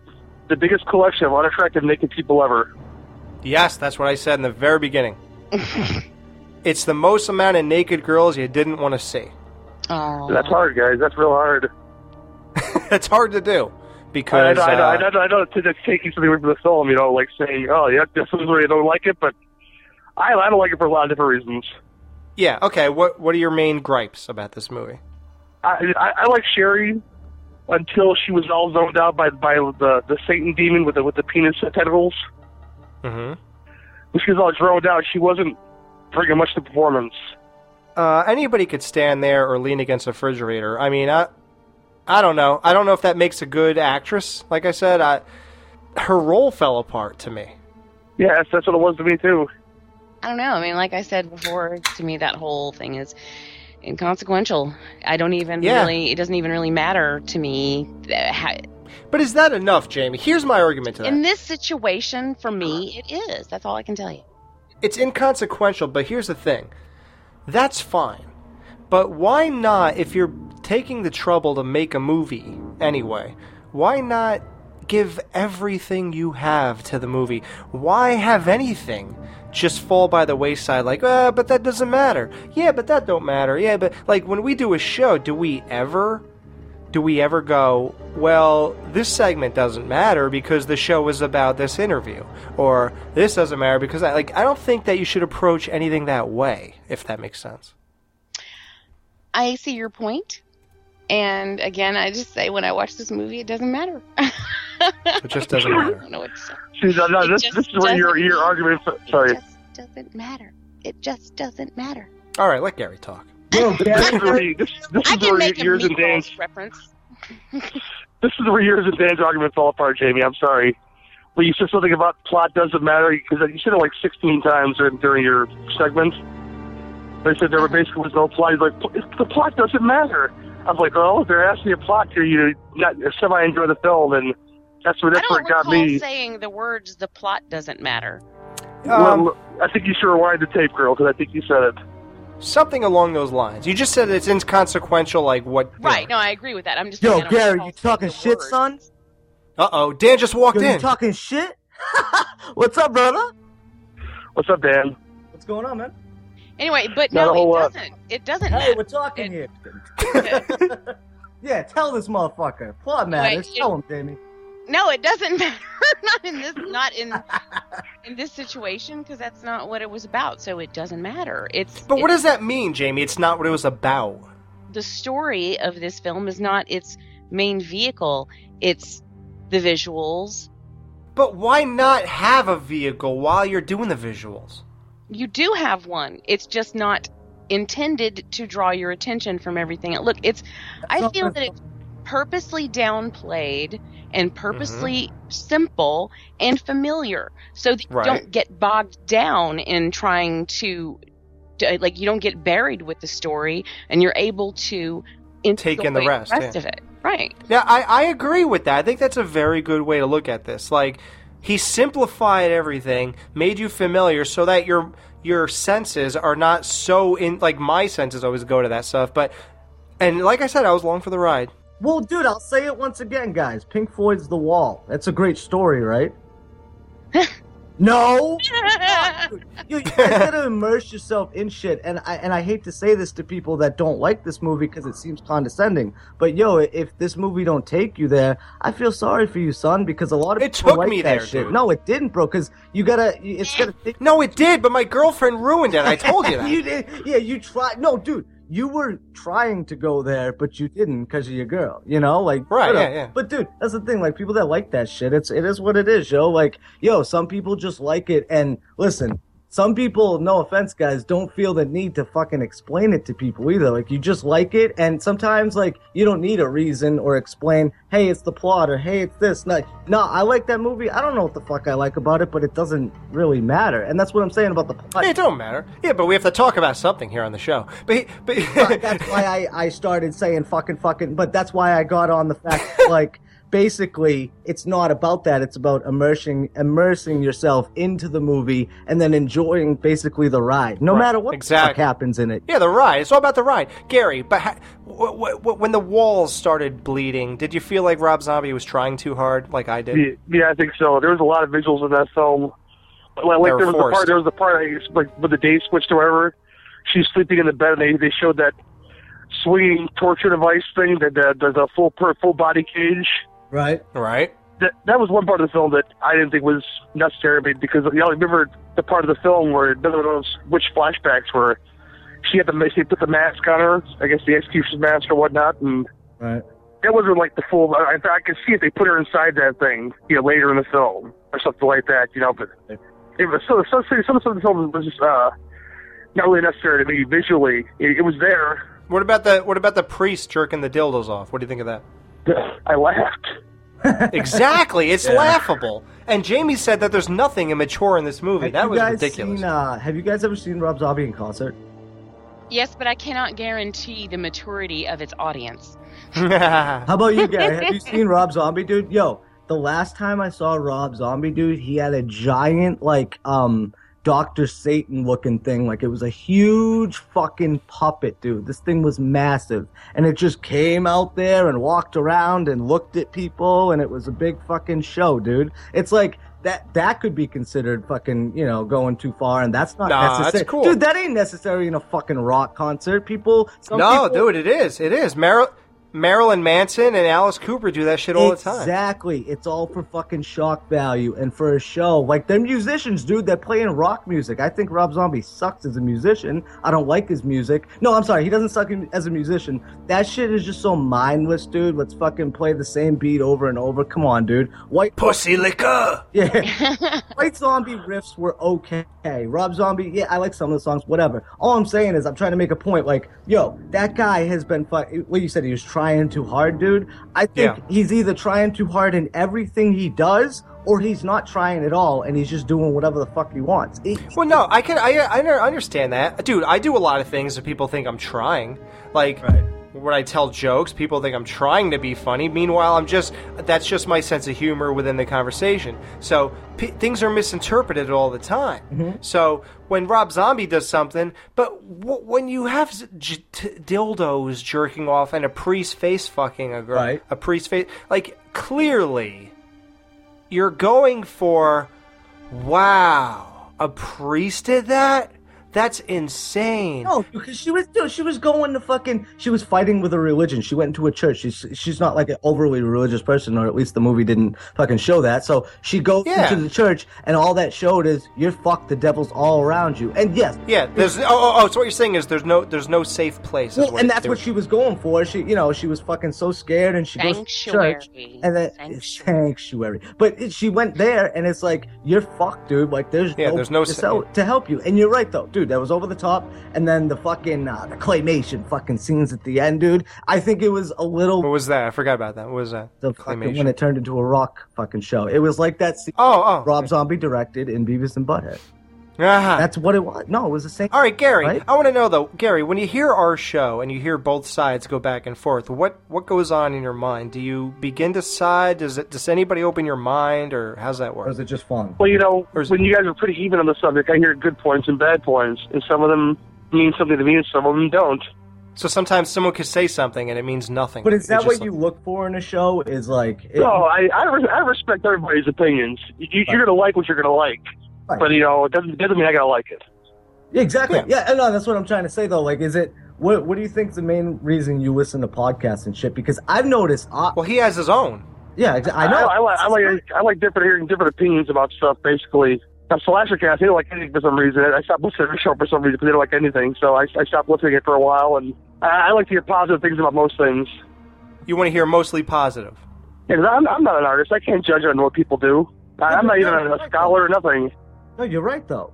See, dude, That's what we do. That's what we do. Like we, but that's why we try to pick shit that we like because not because it's gonna come out good, but that's because it's what we want to do. And like, let's face it, if you're talking about a movie that you don't like, and unless it's like something where you can really laugh at and make fun of, it's just not gonna be exciting conversation and shit like that. And that's weird. Like that's why I asked your opinion on that, man, because your fucking your podcast is really good. I just think everybody has their own angle on it or whatever, and ours is simply like just fucking. I know. Uh, well, ours is all different, but mine personally, from perspective wise, is just to have fun and just fucking talk shit about movies and whatever. You know what I mean? And it's like with the reviews and shit. Like that's what I mean. Like we kind of, um, what would you like guys say? Like uh, tailor it to like our liking.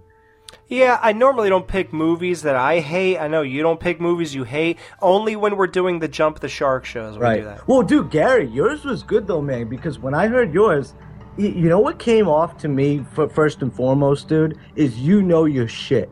And when when you know your shit and you know, like I don't know, I, I have no idea what kind of movie fan you are or whatever, bro. But like, it seems like you know what, what whatever the fuck you were talking about. You you knew everything about it that you needed to to to to correctly form your opinion. You know what I'm saying? Yeah, he he didn't stop watching movies in 1987. Right. Yeah, I, I'm just like I'm just a kid that was bored in the summertime and watched too many films.